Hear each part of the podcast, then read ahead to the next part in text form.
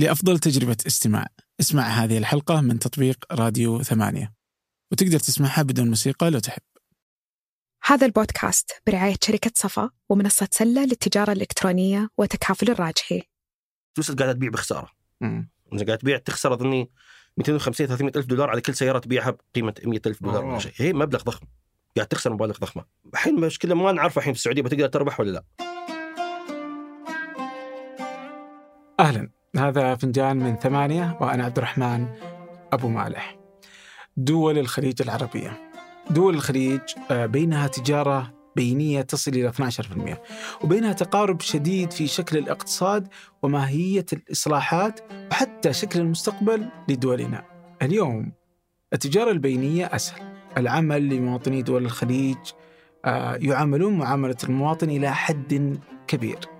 التنقل بالهوية الوطنية والتعرفة الجمركية وغيرها من الاتفاقيات بين الدول هذه.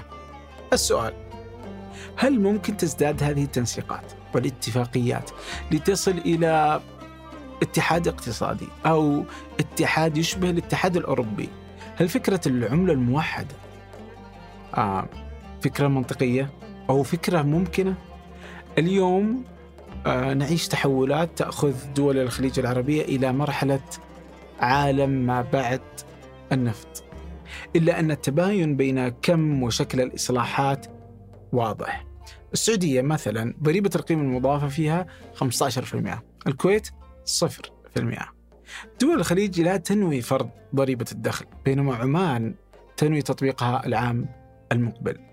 السعودية والإمارات وقطر تستثمر في آه، الأندية الرياضية أسواق الطيران لتسيطر على السوق العالمي والسعودية والإمارات تستثمر في صناعة السيارات فأنشأت السعودية شركة سير واستثمرت كذلك في شركة لوسيد.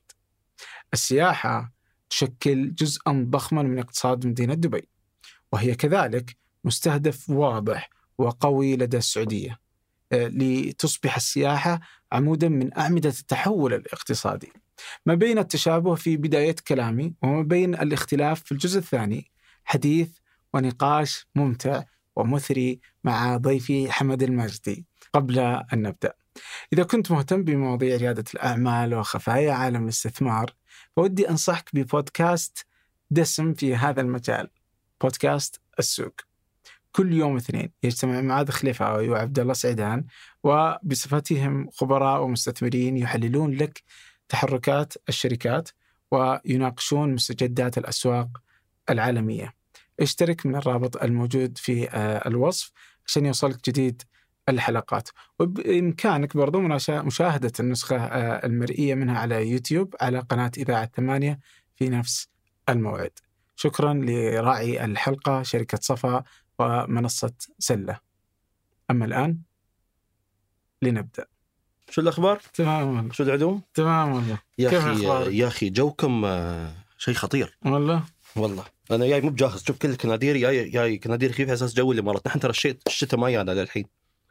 بعدنا عايشين في حر. نمشي نتمشى في الليل وهذا نعرق. جاي ما في فايدة. ننتظر الشتاء يدخل علينا. حتى الشتاء هنا والله تأخر يعني مو عندكم أنتم؟ إيه. حلقة في الليل برد أمس رحنا آه، شو اسمها؟ وينتر جاردن. يا أخي آه، الجو برد برد. حلو. البرد إيه، جدا. وشوف أنت ما شاء الله بعد آه، مشتي خلاص. دخلت. أظن هو تطلع جيمتهم يمكن أكثر من ان تتدفى فيهم. صحيح. أوريك آه، مفاجأة مم. إيه أوه. بس لحظة جابوه هني ولا أنت بتاخذ من الامارات بتجيبها؟ أيوة. شو اللي خلاك؟ شو اللي خلاك؟ كيف غيرت رأيك؟ إيش كنت أقول لك آه، يوم التقينا؟ إنها كوريلا إيه كوريلا ومستحيل ولا تكلمني واللي ياخذها ما يفهم ها؟ آه، الواحد يغير رأيه بس شو اللي خلاك تغير رأيك؟ وأنت سايقنها؟ أنا جربت أنا جربت الأربع أنواع كلها. okay. جربت 3 و Y و X okay. و S بس جربتهم قديم. يعني آه، خصوصا S جربتها زمان 2000 okay. 2017 2018 17 17 وما عجبتني ابدا. يعني عشان كذا كنت زعلان يوم أقول لك كوريلا كانت كوريلا؟ زين. لا يعني ما له علاقة بالفخامة ولا له علاقة بالصناعة ولا له علاقة بأي شيء. يعني تلقى عادي إنه في أشياء ما هي مركبة تحس إنها تركيب تضغط. عليها تسمع شي صوت خشب يتحرك بمكانه. طيب اي مرة. مزعج. يعني ما تسويها تويوتا وهي تويوتا. ما أنت تويوتا مفترضا. بس جربت البلاد؟ طلبت البلاد ولا ال- جربت البلاد. أوكي. آه، لا عجبتني. عالم طلبت. البلاد. بس شو بتسوي يا أخي؟ مو- الموضوع مزعج إنك تجيبها السعوديه وأي وقت يعني؟ تصلح تشحنها لدبي يعني ما تحتاج يعني بس لا سمح الله سويت. حاجة شيء هذا روح حول له هذا ما أدري والله شو نسوي يعني لعله يفتح وكيل في السعوديه بس في عندكم في عندكم لا شوف إيلون ماسك شرطه ما يفتح مع وكيل. ليه؟ اللي في الإمارات مو وكيل؟ مو وكيل؟ شركتين مليون في المية. شركتين في الإمارات فاتحين بدون وكيل. أبل وتسلا. مم. محمد القرقاوي زار إيلون ماسك في 2015 okay. قال تعال افتح لنا في الإمارات. قال بتفتحون لي قال لي كيف؟ قال لازم وكيل. قال لي سامحني. ما أجي ما جاء 2017 رجع مرة ثانية عنده. في 17 أو 16 ما أذكر. أعتقد 17 رجع قال أرجع أفتح بدون وكيل. قال أكيد؟ قال أكيد. قال okay دام. عجيب. فتح له وجاب هي. عجيب اختياراتهم بعد. إن الإمارات والأردن.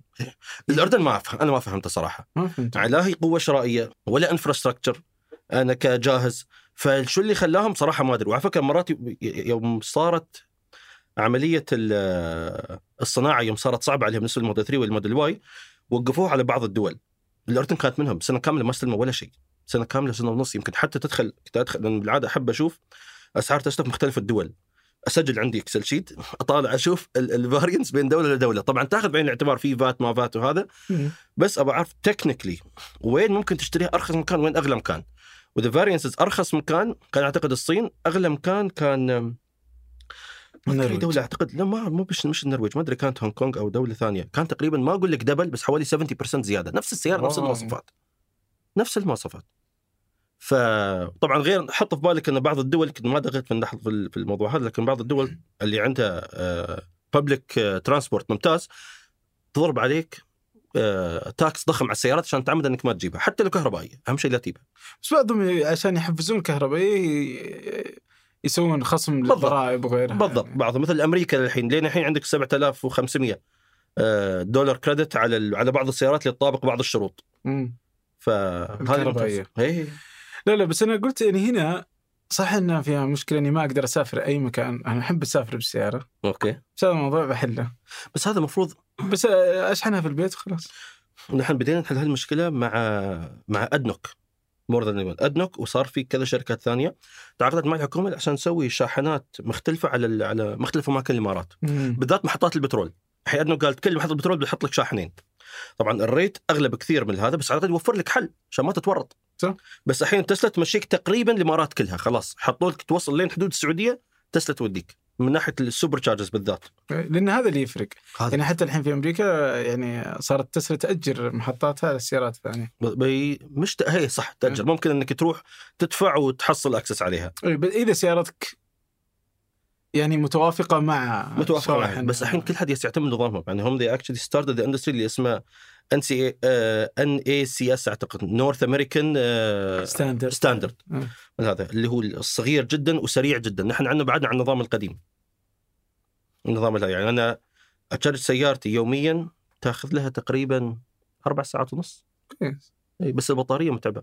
عندي الموديل بطارية متعبة ما تمشي كلها. فعليا أنا شوف أنت ما تشحنها 100% فلازم تشحن ليه 90 فتخسر ال 10% فوق. أوكي. لازم ما تنزلها تحت ال 20% عشان البطارية ما تتضرر على المدى الطويل. فأنت فعليا you're being on 70% الموجودة في النص. فأي مبلغ أي رقم تشوفه اضربه ب 70% أوكي. ولو تبى تكون ممكن زر تضربه ب 65% أو this is what you will use فعليا. فأنا فعليا what use 380 يمكن 400 من الكثير. يلا الله يعين يا رب. بس الحين آه، يعني دائما كل ما أسولف مع أحد إنه آه، على السيارة. آه، في يقول لي نفس الشيء كيف بتصلحها؟ ما أدري شلون بس أحس التصليح بسيط بس التأمين هو المشكلة.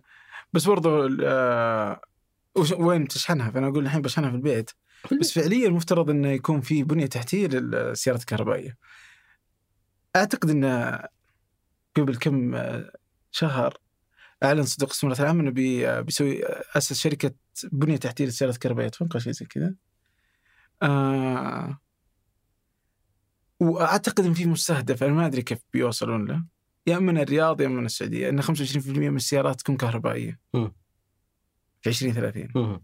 يعني خصوصا إن الآن إحنا نتكلم عن إنه أبغى أجيب سيارة جالس أقول وين أشحنها؟ آه فما أعرف والله. آه والحين آه السعودية برضو مستثمرة في آه لوسيد. وأسست شركة سير. والإمارات برضو ربدان ربدان آه بدأت تبيع ولا؟ لين الحين بروتوتايبس اللي بدأوا اللي بدأوا يشترونهم هم مجموعات صغيرة لكن ما ما تشوفها في الشوارع للحين ما أشوفها في الشوارع صراحة وسمعت إن عندهم معرض بس ما رحت شفته الصراحة للحين. بس آه، فكيف تشوف آه، فكرة السيارات الكهربائية في دول نفطية؟ هل هو صح ولا غلط؟ يعني إيش السالفة؟ لا شوف هو دفنت صح لأن أنت ما تقدر آه، إنك تتحارب التكنولوجيا. هي السيارات جاية جاية ويستاخذ ويبين الشيء هذا من ردود أفعال الناس. يعني إحنا عندنا كل ما أتذكر سنة 21 لما كانت أسعار النفط ترتفع كل ما ترتفع أنا كنت اتاجر سيارات تسلا ترى. زين؟ كل ما ترتفع تشوف ال- الناس مستعدة تدفع premium أعلى على السيارة.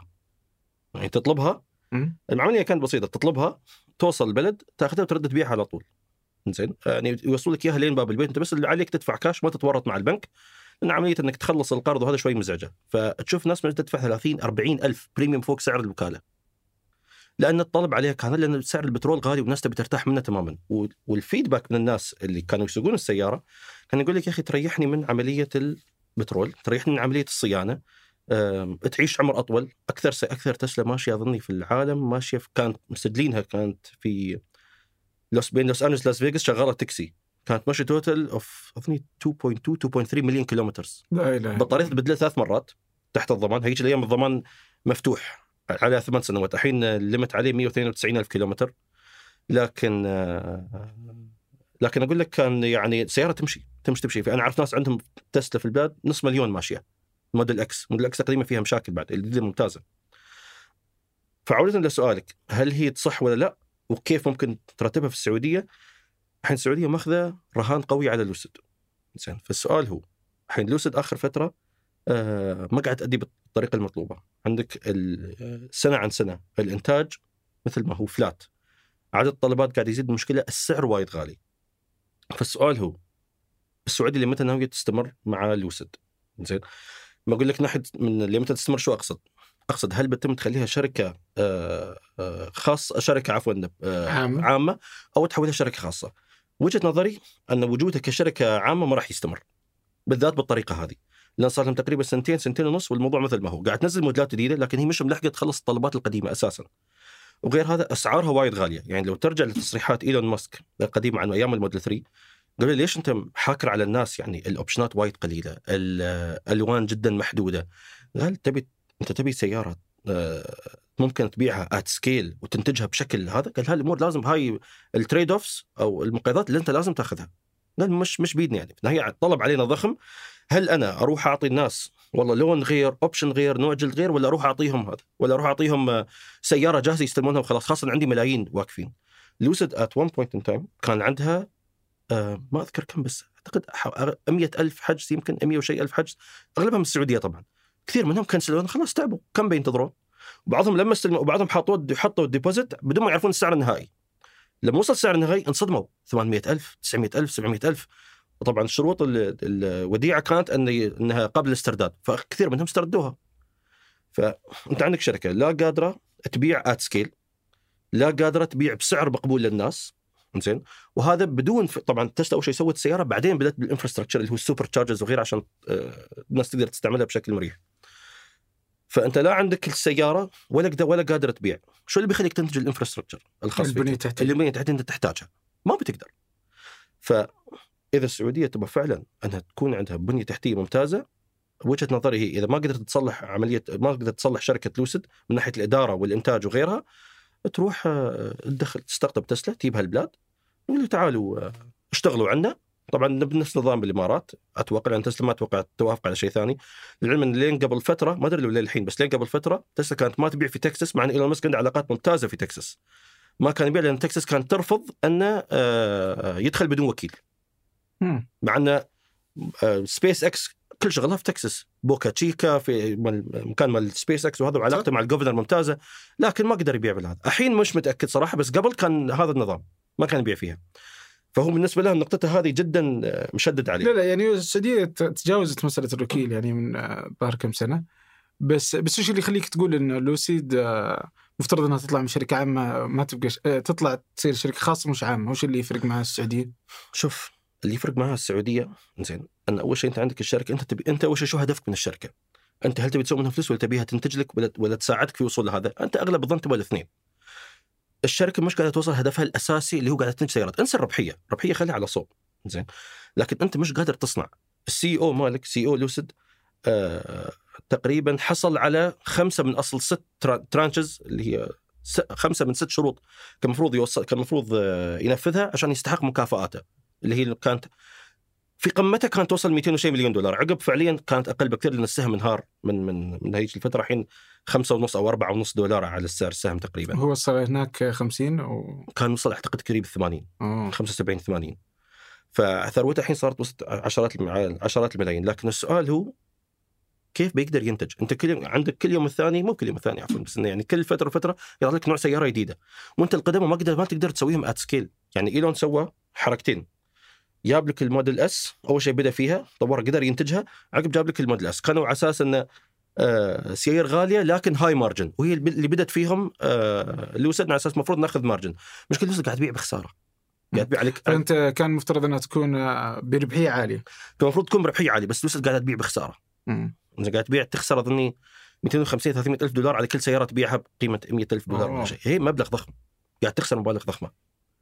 زين فبدال ما أنت تسوي لي تشوف لي طريقة تسوي لي فيها سيارة أرخص تقدر تبيعها بشكل واسع قاعدة كل يوم كل فترة قاعد تنزل لك سيارة جديدة عندك ال Air عندك ال Air آه، شو اسمها Dream. الثانية؟ عندك ال Dream عندك الحين تو نزلت ال Gravity ومش- اللي هي ال SUV ومشكله مشكلة بعض السيارات هذه إن حتى لو تبي إدارة ثانية ما تقدر تصلحها ليش؟ إيلون كان يقول جزء من صناعة السيارة الممتازة إنك أنت تكون صناعتها سهلة مش بس حتى ال margin مالها يكون جيد لكن صناعتها لازم تكون سهلة، إذا الصناعه صعبة صعب عليك جدا انت تاخذ السيارة هذه و you can scale إيش قصدك؟ يعني مثال إيلون أذكر في في واحد مختص بعملية عملية تفكيك السيارات وتركيبها. م. فدائما ياخذ هذا وياخذ يقيم كم تقريبا يكلف صنع السيارة مع ال labor مع هذا كم يكلف. فجاب موديل 3 وفتحها. قال هذه أسهل سيارة أنا ركبتها يمكن في في ذا في ذاكرتي. أسهل سيارة فككتها في آخر في سنين عمري يمكن. قال تكلفتها كلها قال بحسبتها ما تتجاوز ما أذكر كم رقم 25 ألف دولار يمكن أو خم أو 20 ألف دولار تسلا كم تبيعها؟ تبيعها أقل شيء حوالي 50 70 ألف. فأنت عندك المارجن عليها 50% 40% طبعا تنزل بين فترة وفترة. لكن على الأقل 30% افرج مارجن على باقي السيارات ما يتعدى 10 10 12% مرات أقل بعد. السيارات غير السيارات تسلا؟ غير السيارات بشكل عام ال- ال- ال- الاخرى يعني. مم. حوالي ما بين 10 15 يمكن يوصل 12 14% يعني لكن ما ما يتعدى أكثر صعب جدا يتعدى. فتسلا قاعد تاخذ 30 40 سيارة. هنس لما رجعت لما في 2021 عفوا في 2022 لما الأسعار الفائده قامت ترتفع تنزل وتنزل وتنزل وتنزل وتنزل في الاسعار ليش؟ لأنها تقدر. ربحانة في كل الحالات. ما قاعد تبيع بخسارة. لكن الضغط هالشيء هذا ضغط أش- ضغط على جماعة اللي هم نزل شوي قبل فترة لكن بعد مو ملحق. مو ملحق. كم بينزل؟ هو أوريدي قاعد يبيع بخسارة. كم بيعمقها؟ فبرايي أنا تحتاج مراجعة عملية الإنتاج كاملة. زين. وين هل السيارة فعلا صعبة التصنيع؟ إذا هي تروح تكنسلها وتروح تبدأ سياره تصنع لي سيارة جديدة من الصفر. شيء ممكن سهولة تصنيعه شيء أنت تشوف إنك أنت ممكن تبيعه بشكل هذا وشيء ممكن تنتجه الأهم بسعر معقول. والعملية هذه المستثمرين ما بيصبرون عليها، الشركة كاملة تقعد بدون أرباح أو بدون revenues فترة طويلة صعبة جدا. حلها الوحيد إن الحكومة تصبر عليها. خذوها private. غير لي غير لي ال CEO يجيب لي واحد يقدر لو ال CEO هذا شافوا إن أنا ما أشوف إنه يقدر صراحة لكن إذا شافوا إنه هو ما غير يعني ما عنده القدرة إنه يسوي العملية هذه يبون حد بدالة ويباشر العملية هذه حتى لو تبداها من الصفر لكن إذا ما تبداها الحين متى بتبداها؟ مم. لأن صار لك سنتين على نفس الحالة ما قاعد تتغير. بس وش اللي يخلي يعني هل إنه تسلا كانت هي ال- اللي كسرت القواعد وصارت هي قادرة إنها تربح؟ لأنه من قبل تسلا ما في شركة سيارات قدرت إنها تنجو أو إنها تكون موجودة حتى أصلا. آه وهي الشركة الوحيدة مع فورد اللي ما أفلست. صح. آه فيمكن إنها استثناء تسلا اللي قدرت إنها تسوي هذا هذا الشكل من الشكل السيارات الكهربائية. فلوسيد هي مجرد من الشركات اللي بت- بتخسر. يعني هذا المجال ليس مكانا للربح صح. ولا مكانا للنجاح. تسلا كانت استثناء. هل هو. كذا ممكن؟ شوف تسلا كانت الاستثناء لكن تسلا بدأت الموضوع لما كان لأن كانت ال... كان أول وحدة تتبنى آه، بطاريات الليثيوم إيون. زين؟ اللي هي كانت في فترة من الفترات كانت غالية جدا. بعد ما صارت تكلفتها رخيصة تكلفة صنعها رخيصة قام إيلون استثمر فيه. كنت عارف أنت قصة تسلا. قامت دخلت في آه عفوا قام يجرب السيارات مع. مع الاثنين اللي هم مؤسسين تسلا الأصليين آه ابرهارد والثاني ما أتذكر اسمه فدخلت معهم وقاموا يجربون شافوا فعلا تكلفتها فعلا رخيصة وبدأوا طبعا بال آه، ال Roadster أول وحدة اللي هي لو تروح أمريكا معرضهم تحصلها موجودة بس. كموديل يعني ك design فبعد ما بدأوا بهذه إيلون هني أرد أرد لك النقطة اللي قلت لك إياها قبل شوي أن عندك ال- انه بدأ بال Model S وال X على أساس إنه high margin بعدين خذ بعدين صنع السيارة خذ له وقت طويل على فكرة لما يصنع الموديل 3 هو عاد في البداية إنها تكون 25000 دولار. لأن عارف تكلفتها بتكون بتكون رخيصة. لأن بت... الصناعة نفسها قبل شوي تكلمت يمكن أه تقول لي السيارة في مثلا بلاستيك بعض الأماكن أه والله الدريشة خفيفة دخل وايد فعلا هالاشياء كانت موجودة. بس أنت أهم شيء دخل طلع شيء للناس. طلع شيء بعدين اشتغل. شوف وين تقدر تخفض التكاليف. يعني بعض الأمور كانت آه، أذكر على الأقل قصة واحدة كانوا متكلمين عنها يقول لك على الموديل 3 إيلون زار بشكل عشوائي المصنع. سأل مجموعة قال لهم تحطون طبقة فوق البطارية وطبقة تحت البطارية. زين. أو أو فوق أو تحت البدي مال السيارة. قال شو الهدف منها؟ قال تخفض الصوت. قال ما مقتنع هذه تخفض الصوت. هاي كم قيمتها؟ قالوا حوالي 900 دولار أو 800 دولار شيء شيء قال اصنع لي سياره بدونها. خلينا نجرب. صنع سيارة بدونها. طلع فيها قال والله إني ما أحس بشيء مثل ما هي. أقول لك شيء كنسلها من الخط. خفض سعر السيارة 800 900 دولار. زين فأقول لك هي بعدين يبي لها واحد مثل إيلون مثل مستعد يخفض التكاليف بشكل يعني حاد جدا مستعد يجرب أشياء. هل إيلون الوحيد؟ لا غيره بيسوون فلوس بعد. غير بيسوي لكن مثل ما ت- مثل ما تفضلت قبل شوي عدد ال- المنافسين الحين صار ضخم جدا لدرجة حتى الصين صارت ما تعطي آه، ما تعطي أي إضافات أو فوائد للشركات اللي جديدة تفتح. قبل كان في انسنتف؟ والله معفي من الضرائب معفي من ال- آه، التكلفه الفلانية. أعطيهم مثل برنامج كامل كان مخصص لهم، ما يحضرني كامل الحين. المن إيش الشركات؟ الصينية. شركات صينية شركات صينية. سيارات كهربائية. تسوي سيارات كهربائية. بعد فترة من كثر ما صار في ازدحام صار في أكثر من 700 شركة صينية. أغلبهم يشتغلون في الصين ما يصدرون برا. الا يمكن نيو اللي تو بدأت وغيرها كم من وحده BYD وهذه. فوقفوا لهذا قالوا خلاص ما عندكم أي هذا ونحن نشجع إن الشركات ما تفتح لأن السوق؟ صار متشبع. أوه. خلاص قال في عندك 700 شركة عندك. كم بتصنع؟ قال خلاص عندنا ما يكفي. نحن نؤمن أن من ضمن هال 700 شركة الموجودة بعض البعض بينجح. الغالبيه العظمى بتفشل وهذا النظام السوق الطبيعي. ما عندك مشكلة. هذا في الصين. هذا في الصين. كشفت حرب غزة حاجتنا لخدمة إخبارية موثوقة خصوصا مع انتشار الشائعات والأخبار المزيفة. فصحيفة الشرق الأوسط تقدم عبر منصاتها تغطيات حية لكل جديد وتحليلات عميقة وآراء متخصصة. عشان تعرف آخر الأخبار من مصدر موثوق تابع الشرق الأوسط صحيفة العرب الأولى. الحين آه، ريفيان و آه، إيش اللي عندنا؟ الحين؟ عندنا ريفيان لوسيد تسلا آه، نيو. صح. آه، إيش في واحدة في واحدة هذه اللي في أحد زائد. أي وحدة زائد شعار هذا. عندك الهامر. الهامر EV تو الحين يحولون. إيه أنا أبغى الشركات اللي كهربائية مين pure آه، كهربائية. أعتقد هذه الأساسيات. من, اللي ربحان فيهم؟ تسلا by far. فرق لا لا فرق كل شاسع. طب من اللي خسران؟ الحين لوسيد خسران. لوسيد الباقيين كلهم خسرانين؟ أكثر كل حد شوف كل حد يس يخسر إلى حد ما لكن لوسيد أكثر وحدة يستخسر فيهم أكثر وحدة. تكلفة صناعة السيارات عالية جدا. والحين هي السعودية على فكرة بكميه دعم هائلة. يعني بالمليارات. كم ما أعرف بالضبط آه، كيف على الأرض على الماء على الكهرباء على الأمور هذه. فإذا الحين مشكلة ما نعرف الحين في السعودية بتقدر تربح ولا لا. لكن السؤال هو بعد الربح لنفرض أنها قدرت تربح مع الدعم هذا كله. الدعم هذا المفروض يكون غير مستدام المفروض يدوم لفترة بسيطة. من بعد الفترة هذه أنت المفروض خلاص تبدأ توقف على ريلك. يعني المفروض السعودية خلاص بعد فترة حتى تبدأ تسمح للشركات الخارجيه انها تنافس لوسد عشان تثبت نجاحها هل أنت فعلا ناجحة ولا لا؟ فالسؤال هل بتقدر هي مع نظام الحالي؟ لا هذا التحدي اللي المفروض هي طيب هل هو منطقي لدول الخليج انها تصنع سيارات؟ الحين أنا أقول لك السعودية عندها شركتين سيارات، واحدة مستثمرة فيها اللي هي لوسيد صح وسير آه اللي هي شركة آه، بنتها من الصفر. صح مفترض إنها تبدأ بيع السيارات ظهر 2025. إيه. آه وعندنا آه ربدان في الإمارات. صح هل منطقي لدول الخليج إنها تصنع سيارات؟ شوفوا يعتمد أنت شو تبغى يعني كدول الخليج هي شو- شو هدفها من الموضوع أساسا؟ هل هدفها يكون في مجرد سيارة اماراتيه ترى لو هذا أنت ممكن تشتري غالبية مثل ما السعودية سوت في أي حصة خلاص لو تبي تسوي فلوس شخصيا ما أشوف أن آه، السيارات هو الحل الأمثل أنك تسوي فلوس منها. مثال أنت الحين لما تصنع السيارة شو هدفك منها؟ كيف تعرف إنك ناجح ولا لا؟ في البداية ممكن آه، إنك تعطي حوافز، ممكن تعطي دعم توفر هذا. على أمل مثل ما قلنا أن السياره أن الشركة توقف على ريلها إلى حد ما، لكن حلو. كيف بتعرف إذا أنت فعلا تنجح ولا لا؟ عن طريق التصدير. هل بتقدر تصدر ولا لا؟ وهذا اللي يفيدك هل أنت فعلا يفيد اقتصادك ولا لا؟ هل أنت قادر تصدر للدول الأخرى؟ أنك تصدر للدول الأخرى يعني معناته أنت مو قاعد تنافس بس السوق المحلي اللي عندك، أنت تنافس كل حد. أنت منافسك تسلا، أنت منافسك الحين هيونداي، أنت منافسك آه، تويوتا، نيسان، كل حد لأن كل حد في النهايه يحول. صح. زين. هل أنت تقدر تنافسهم؟ هذا واحد، والشيء الثاني ليش تبي تنافسهم؟ أنا أفهم شوف أفهم وجهة نظر دول الخليجية أن جزء كبير من نحن من ال imports أو الاستيراد اللي هي عندنا من السيارات. وأنك أنت مجرد- تخفض الاستيراد الناتج القومي عندك يرتفع. زين لو كنت تصنعها محليا. لكن السؤال هو هل بنقدر نصنع سيارات فعلا ملائمة للسوق المحلي وبتكلفة مقبولة للسوق المحلي بدون دعم؟ لأن مع الدعم أنت ما سويت شيء. حتى ممكن الدعم تمشيه كم سنة ما عندك مشكلة. لكن على المدى الطويل ما بينفعك وايد. ليش؟ خلاص أنت لازم توقف. ليه متى بتدعم الشركة؟ لازم توقف على ريلها في النهاية. زين؟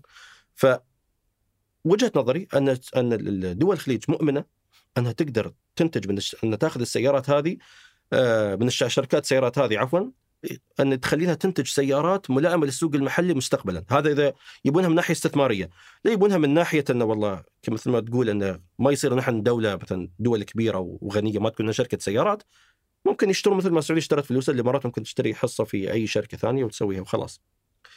بس أرد وأقول لك عملية المنافسة وعملية الصناعة والإنتاج صعبة جدا جدا بالذات لما تكون شركة حكومية اللي تمسك.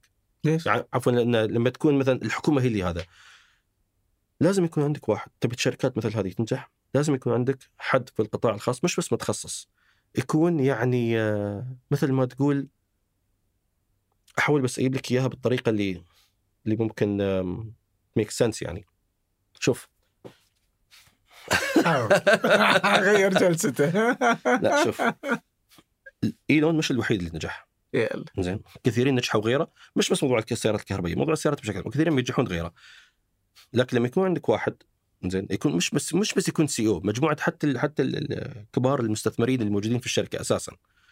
لما يكونون معك معاهم هدف واحد إنهم يربون يربحون لنفسهم. زين واحد يكون لنفسه هو يبي يربح غير عن الحكومة. الحكومة في النهاية جيبها وسيع. شركة خسرت سنين طويلة ما عندها مشكلة. عرفت؟ تقول لك مثل مثل لوسد الحين لو لوسد كانت آه، مملوكة تماما للشركات ممكن سعرها بيكون أقل بكثير ترى أقل بكثير. يعني أنت عندك 65% تملكها السعودية ما قاعد تباع منها ولا شيء. الهبوط هذا كله من ال 35 والسعودية تمت تزيد على فكرة بين فترة وفترة. فلو كانت مملوكة فعليا لك القطاع الخاص كامل كان شفت وضعها أسوأ بكثير لكن السعودية هي اللي ماسكتنها. فأنت الحين إذا بتبي شركات مثل هذه تنجح تخليها على الناس لهم مثل ما تقول يعني حافز لنفسهم هم أن الشركة هذه تنجح. في القطاع أن الشركة تكون مملوكه حكوميا هالشيء صعب تسوي لأن اللي هم مش فلوسي. فلوس الحكومة. خسرت ما خسرت أنا في راتبي يمشي. ولو كنت في حال سي أو لوسد already اخذت ال options مالي ال stock options مشوا لي تقريبا خمسة من ستة منهم. خلاص ليش ممكن أكمل بالطريقة اللي أشوفها مناسبة؟ إلى إلى أجل مسمى وأشوف شو بيستوي بعدين. فالعملية ما أقول لك مستحيلة. لا مش مستحيلة ابدا. ولكن صعبة. وجهة نظري أن ممكن الريسورسز اللي عندنا ممكن تحطها في شيء آخر ممكن يكون السوق فيه أقل نضوجا. ممكن أنت تأخذ المبالغ هذه تنتج من- هذا إذا هدفك اقتصادي. مثل ما قلنا إذا هدفك آه، أنك أنت يكون لك اسم وسمعة هذا موضوع آخر. اسم وسمعة في المجال هذا. بس وش اللي الأماكن الثانية اللي أقل تشبها اللي والله ممكن أي صناعة أخرى. يعني شوف مثلا نحن عندنا في ابو ظبي عندنا آه، في اهتمام كبير بشركات ال robotics. شركات اللي تنتج ال drones شركات اللي تنتج الأمور هذه لأن هذه مهما كان في عندك عندك دول بسيطة اللي قاعد تصنعها. فابو ظبي شو سوت؟ قامت استقطبت. بعض الشركات هذه أعطت الحوافز بعضها اشترت فيها حصص بعضها ما اشترت فيها حصص قال تعالوا انتجوا عندنا ونحن بنعطيكم اللي تبونه. يعني يبون يأسسون ecosystem كامل للشركات هذه إن تيجي تنتج بالامارات هذا موجود على فكرة ضمن السياسة الموجودة لوزارة ال artificial intelligence اللي عندك. الذكاء الاصطناعي. الذكاء الاصطناعي. ان شو المجالات اللي نحن بنستقطبها ونبنيها مجالات البرمجة مجالات ال robotics مجالات الذكاء الاصطناعي مجالات ال machine learning والامور هذه. هذه كلها يعني توها بعدها في البدايات ما وصلت لمرحلة. يعني نشوف كيف الحين الشركات كلها قاعد آه، تنافس تحاول تنافس OpenAI بأي طريقة. كل حد قاعد آه، يروح يحاول يطالب ياخذ اللي يقدر عليه من الشيبس الموجودين عند Nvidia ال H100 وال A100 عشان يدربون ال large language models الخاص فيهم ال- الموديلات اللي هي مثل مثل ChatGPT يعني يدربونها عليها ويكون فهالمجالات بعدها جديدة. الحين ما أتكلم الحين نفس موضوع ال ال هذا موضوع ثاني. نحن عندنا في ابو على فكرة Falcon 1 مش Falcon 1 عفوا Falcon 1 اسم صاروخ سبيس إكس لكن أعتقد اسمه Falcon AI زين آه فأقول لك عندنا هذا وبادين بالنظام هذا. ولكن هذه مجالات بعد انت بعدها تو في بدايات بالذات ال robotics. Okay. طيب خليني أتحدى فكرتك شوي. قل لي. إن ال إن التقنيات اللي تقول عليها إنها معقدة وإن السيارات تقنية أو صناعتها أسهل. يعني مش بالضبط ما في هذاك التع- التعقيد يكمن يمكن في إذا تبغى تحط آه، قيادة ذاتية أو لا يعني آه، في السس في النظام اللي أنت تبغى تحطه في السيارة يعني هنا. بس في صناعة السيارة يعني أبسط. واحد. اثنين آه أن في استهلاك عالي جدا داخليا. فأنت إذا بعت على مستوى الخليج يمديك تنجح بسياره بشركة سيارة مقبولة إلى حد ما إنك تقدر تفيد عندك آه، كم؟ في السعودية الحالة فيها 16 مليون سيارة. ف... فيمديك. اثنين إنه في سوق. آم... ثلاثة إن التقنيات اللي تقول عليها إنها معقدة جدا واللي يفهم فيها قليل جدا على مستوى العالم ونادر. Okay؟ واللي بيترك OpenAI وبيجي في أبو ظبي ولا في الرياض يعني واضح هو من أقل الناس مهارة هناك. لأني إذا أنا فاهم مفترض إني في مايكروسوفت ولا OpenAI ولا في آه، شو اسمه ذا الحين xAI ولا أي شيء. فبرضه هناك في تشب في تحدي عالي جدا في استقطاب المهارة. في آه، الدول المتقدمة هذه. فما بيجيك إلا ال- الردي. يعني أبى أتوقع يعني إنه أقلهم كفاءة إذا بحطها تسمية أحسن. أربعة أنه واضح الآن أن أمريكا لن تسمح. يعني آه، طلبت السعودية آه، من إنفيديا أنها تبغى تشتري تشيبس ورفضت أمريكا. مش إنفيديا. إنفيديا وافقت على أن العملية بتتم. جت أمريكا قالت لا والله ممنوع. بحجة أمن قومي. اثنين قبل آه، كم يوم أجبروا صندوق أرامكو كان مستثمر في شركة venture capital تحت أرامكو إنه يبيع حصة من شركة AI بالقوة لأنه ان الاستثمار هنا خطر. صح. فإذا دخلنا هذا المكان والمعترك بهدف الاستقطاب برضه ما هو سهل يعني فما بالعكس احسه أكثر حدة منه في السيارات. بس. لازم بس لازم تاخذ فرق بين الاثنين أول شيء السيارات تتطلب صناعة على مستوى عالي جدا أنت تحسب تربح في صناعة سيارات لازم تنتج يعني at scale عمليات ضخمة عشرات الآلاف مئات الآلاف من السيارات تبي تنتج عشان فعلا توصل لمرحلة انك انت العملية هذه نفسها صعبة. صح. زين جدا جدا بشكل يعني يعني على كلام إيلون كان يسميها production hell يوم كان ينام في المصنع أيام الموديل 3 زين الأمور الأخرى امور software أكثر من إنها بيان. عندك في ال robotics عندك product صح. لكن صناعتها ما بقول لك إنها سهلة لا مش سهلة. زين ولكن نقطتي هي على الموضوع اللي انت اللي أنت قلته قبل شوي بالنسبة لموضوع إنك أنت ما تقدر تجيب ناس وتجيب already هذا نختلف معها تماما. تختلف؟ جدا. في ناس شوف ما بتجيب the best of the best سام ألتمان ما راح يجيك. لكن في ناس كثيرين غير سام بالذات ناس عندك في في دول أخرى ما حصلوا حقهم ان يروحون. عندك في الصين عندك في الهند عندك غيرها. ناس already عندهم ما أقول لك عندهم الخبرات هذه كلها لكن عندهم الرغبة والدافع إنه يطورون. الأمور هذه بس يحتاجون دعم. وبالذات في أبو ظبي صار في دعم لكثير من هؤلاء وحتى بعضهم ييو من أمريكا ومن أوروبا وغيرها يفتحون. يعني نحن قال نقدم لكم الدعم نقدم لكم التمويل نقدم لكم المكان و... وباشروا شغلكم. زين أبدأوا طوروا لنا مجالات طوروا لنا المجالات هذه طوروا لنا ال product هذه. طبعا بعضهم services أو softwares وبعضهم يكون لك products ال product عمليته شوي أصعب بيأخذ له وقت. لكن already نحن بادين فيه. يعني بابوظبي سواء حتى من الأمور العسكرية أو غير العسكرية في تطوير للدرون عندنا موجود ابوظبي حاليا. بالنسبة لموضوع ال large language models نحن already طورناه ترى موجود ابو ظبي طبعا لا لا يصل لمرتبة OpenAI هذا أكيد لكنه already موجود. وموضوع الاتش 100 والاي 100 أنا على قناعه انه راح ينحل. already في عندنا نحن شيبس لكن مش بالحجم المطلوب. نحن طالبين زيادة وحتى أنتم عندكم. لكن نحن طالبين أكثر بكثير عشان نوصل لطموحاتنا. قبل فترة الصين طلعت large language model انصدموا آه انصدمت أمريكا بالذات إن كيف قدروا عفوا صنعوا وصنعوا تشيبس ما بقول لك نفس قوة Nvidia نفس ال H100 عند Nvidia لكن مقارب جدا. يمكن قالوا نحن مانعين عليهم الوصول لل- لل- للشيبس هذه. كيف قدروا يصنعون الوحدة هذا لكن قدروا. وعلاقة الصين بالإمارات السعودية ممتازة. ممكن ممكن بسهوله تاخذ هذا فأن أمريكا تمنعك أو تحاول توقف تطورك ما راح يمنعك تماما راح يبطئ العملية بلا شك.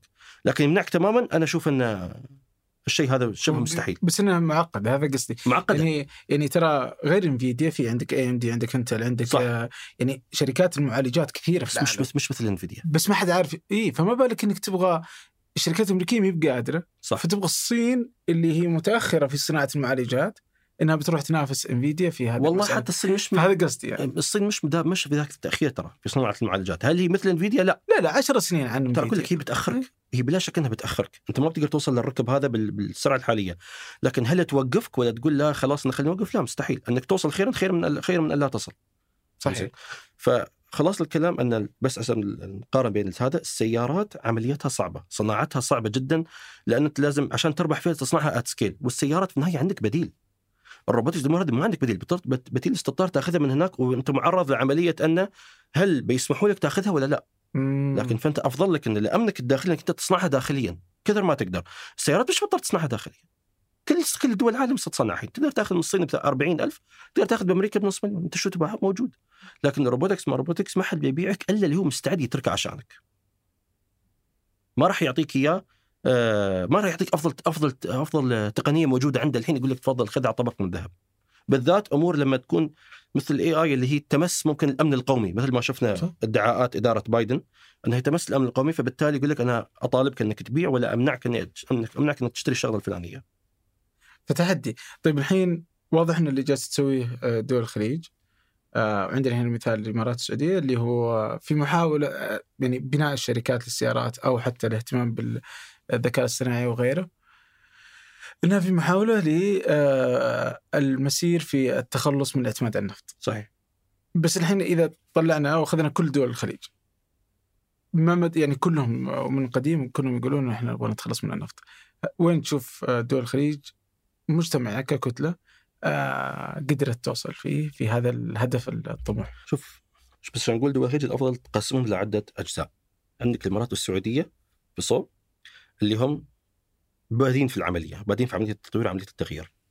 عندك قطر اللي هي فعليا نقدر نقول إنها ما تحتاج يمكن تغير كثير طبعا هي بادية يمكن أقل عن غيرها ما تحتاج فعليا صراحة بحكم الدولة غنية جدا وبالذات النفط والغاز يعني النفط عفوا الغاز بالذات أن عندها منه كمية ضخمة وتوقعات أنه راح يستمر الطلب عليه أقل شيء 30 40 سنة قادمة. زين عقب عندك البحرين اللي هي اختصاصات تقدر تقول معتمد على السعودية إلى حد كبير. وفي النهاية عندك أو في النهاية آخر شيء عندك عمان والكويت. كلنا كلنا معتمدين على ال- ما شرحتهم عمان كنت إيش؟ آه عمان والكويت. عمان معتمدة على النفط والكويت معتمدة على النفط بشكل كبير. ولين الحين التنويع ما صار بحجم انه إنه بالطريقة اللي تشوف أنت في الإمارات والسعوديه أوكي. بالذات في الكويت، الكويت ما عندهم لين الحين ما في أي تغيير. مثل ما هم بالنظام عليه خاصة مع موضوع مجلس الأمة وغيره شوية الموضوع هذا معطل العملية. بالنسبة لعمان ترى تعول عن النفط حاله حال غيرها لكن في السنين الأخيرة آه، بالذات من مسك السلطان هيثم قام بإصلاحات كثيرة. منها يمكن يمكن هذه ما أدري لو سامعين عنها لكن باع جزء من أصول عمان لشركات صينية عشان يكسب كاش لأن وقتها كان كان ديون عمان وصل لمرحلة عالية جدا والحين الحمد لله من كثر من سبب ارتفاع النفط والدخل اللي ياهم من ال VAT الضريبه المضافة قدروا يسددون عدد من ديونهم حوالي 2 2 ونص أو 3 ونص مليار دولار تقريبا سددوا في الفترة الأخيرة بس تخفيض حجم الديون. الاقتصاد الصحي وتم والشركات التقييمات الائتمانية رفعتها. والضريبه عندهم 5% 5% لكن 24 بيقدمون آه، ضريبة personal income tax ضريبة الدخل. الدخل؟ من 2024 في سبتمبر 2022 آه، وزير الاقتصاد عندهم وزير الاقتصاد ووزير المالية قال أن آه، لأن سألوه قالوا هل أنتم ناويين تستمرون العملية هذه؟ قال نعم. قال ما راح توقف. ماشيين كم كيف بتكون؟ ما حد يعرف. لأن هي بالعادة ضريبة ضريبة الدخل. كيف تكون؟ تكون بنظام الشرايح. بس دخلك من صفر إلى 20 ألف ريال أو درهم ما تدفع ولا شيء. من 20 ألف ل 40 ألف ريال تدفع مثلا 5% من 40 لهذا تدفع 15% 100 وفوق تدفع عليهم 50% ما ينطبق على الدخل كامل على كل شريحة. فبيحسبوا لك أنت والله أنت لك 5% بتدفع من هذه الشريحة آه 10 من هذه 10 من هذه فشوف آخر شيء عليك الكثر فبالتالي بيستثنون هذا وهي على فكرة أك ضريبة أكثر عدلا من الفات. آه. الفات أكثر ضريبة ظالمة على فكرة. ليه؟ ليش؟ أنا وأنت نروح الجمعية. أنا دخلي 50000 في السنة وانت دخلك 10 مليون في السنة. مشترياتنا ب 500 درهم. زين؟ أنا أدفع 5% أنت تدفع 5% مين يدفع أكثر؟ من اجمالي من اجمالي دخلة. أنا قاعد أدفع أكثر. زين أنت بالنسبة لك حسيت فيها؟ ما تحس فيها. أنا لي تهمني كثير. أحس فيها. هي تعتبر الضريبة خلينا نقول الأكثر كسلا أو أنها يعني الأسهل تطبيقا. وهي ات ميك سنس شيء منطقي وعقلاني. ان دول الخليج تبدأ فيها لأن هي أسهل الأسهل تطبيقا. وهي تقول مرحلة خطوة البداية. خلينا نطبقها ونشوف كيف. وتطبيقها سهل وتقدر تتابعها بسهولة. وكان جزء من تطبيقها أصلا يبون يعرفون دخل الشركات كم. دخل الشركات لأن في النهايه انت كشركة لازم تبلغ الحكومة أو هيئة الضرائب عندك. كم قاعد تدخل كم قاعد تربح كم هذا. فهذا يعطيهم visibility على شو اللي قاعد يستوي في السوق صح. فعليا. فتم تطبيقها على الاساس بعدين أنت السعودية بعد في سبيل الاصلاح اللي صار عندكم رفعتوا لي 15% ليش السعودية بالذات رفعت 15% زين. اللي صار وقت كوفيد زين آه النفط انضرب. بالتالي نحن مثل ما يصير بالعادة في كل السنين لما النفط يسوى في 2014 وقبلها صار لما النفط ينزل يصير في عملية شد الحزام. زين؟ بنحاول شوية آه نخفض مصاريفنا بس لأن الدخل اللي راح اللي يغطي دولنا ما بيكون بالقوه خاصة أن ابو ما ما أقسم بس ابو ظبي ودبي عشان إن الاقتصاد مختلف تماما. ابو ظبي آخر أرقام 2020 تعتمد 70% على النفط دخل من ناحية الدخل السعودية حوالي 80 85 الكويت 80 85 آه قطر نفس الشيء عمان نفس الشيء وبحرين طبعا نفس الشيء. الوحيده اللي مختلفة هي دبي. دبي 70% من دخلها يجي من آه الرسوم والخدمات والأمور هذه. فنرجع لموضوعنا. شو كنت جالس أقول؟ كنت تبغى تفصل دول الخليج لأن أنا حطيت كتله واحدة عفوا الموضوع لا موضوع 15% أي 15% زين. معلش سامحني شوي. لا لا لا, لا. نرجع نقفل التابات نقفل بالضبط نقفل تابات واحدة واحدة. زين. فليش السعودية فتحت 15%؟ تاريخيا قبل رؤية الأمير محمد بن سلمان السعودية والكويت أكثر دولتين عندهم ديسبوزبل انكم ينصرف خارج دولهم. إيش تقصد؟ يعني أنت سعودي راتبك في الشهر 20000 أساسياتك 7 8000 عندك أنت مستعد قول مثلا تبي تسيف مثلا آه ل... تحط عندك في البنك بعد 3 4000 صار عندك 8 9000 دخل أنت تبي تصرفها لمتعتك زين ما في شيء في السعودية تسوي قبل رؤية الأمير. ما كان عندك شيء سعودي تسوي بالكويت نفس الشيء. أغلب المبالغ هذه تصرفها برا يا على سفر يا على تروح تشتري لك كماليات هذا. فالمبلغ المبالغ هاي تنصرف برا. فكرة السعودية كانت أنا عندي الشعب قاعد ياخذ فلوسه يصرفها برا. الحين بدأ كوفيد. وأنا already ما بالشعب يطلع علشان إنه احافظ عليهم من ان المرض لا سمح الله يجون يتعبون وهذا الشيء فليش ما أخذ عليهم 15% واللي ترى فكرة ال VAT هي شو؟ مش بس تنويع مصدر دخل، هي فكرة ان أنا باخذ المبلغ منك هذا وبرجع أصرفه عليك. فاذا الدولة بتاخذ بتصرفها بشكل صحيح عليها بالعافية. إذا بتصرفها بشكل يعني بتصرفها بطرق مثل ما تقول يعني إنه يروح على الفاضي يكون حرام. أنت يعني ضيعت ضيعت مبلغ مثل هذا بس في الخليج عندنا ما صارت العملية هذه. فقامت السعودية اخذت ال 15% وشوف نتيجتها اليوم.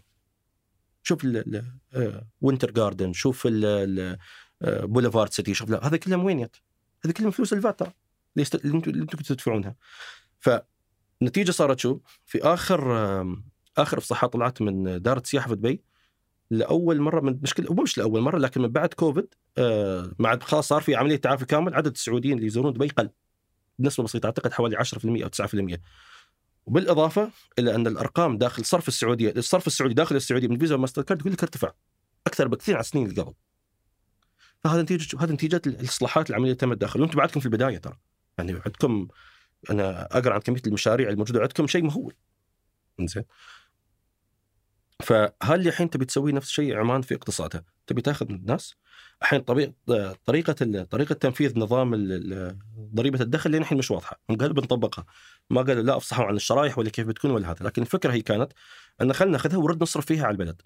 نحاول نحفز نحاول نخلق بيئة بيئة و ecosystem يسمح للشركات أنها آه تبدأ توفر وظائف للناس والشعب. في الكويت طبعا هالشيء ما صار.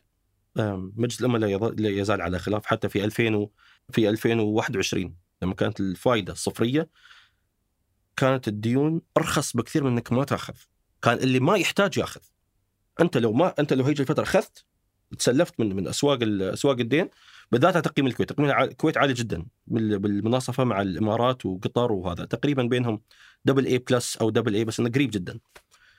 تقدر تأخذ خله عندك. لما الحين لو تأخذ يأخذون الحين يحطونها في السندات الأمريكية اللي هي تعتبر ال risk free rate يعني تشوف تحصل لك 5% منها. لكن للأسف صارت في خلافات بينهم وما تنفذ هذا مع إن الإمارات والسعودية وعمان وبحرين كلهم يسمونه printing كلهم طبعوا طبعوا السندات وخذوا خذوا الفلوس والحين كلهم قاعدين يستثمرون صح. فيعني آه، فهذه جزء جزء من ال- من الإصلاحات اللي قاعدة تتم بينهم. أنا محمد آل جابر. وأنا هادي فقيهي. وهذا جديد ثمانية بودكاست جادي.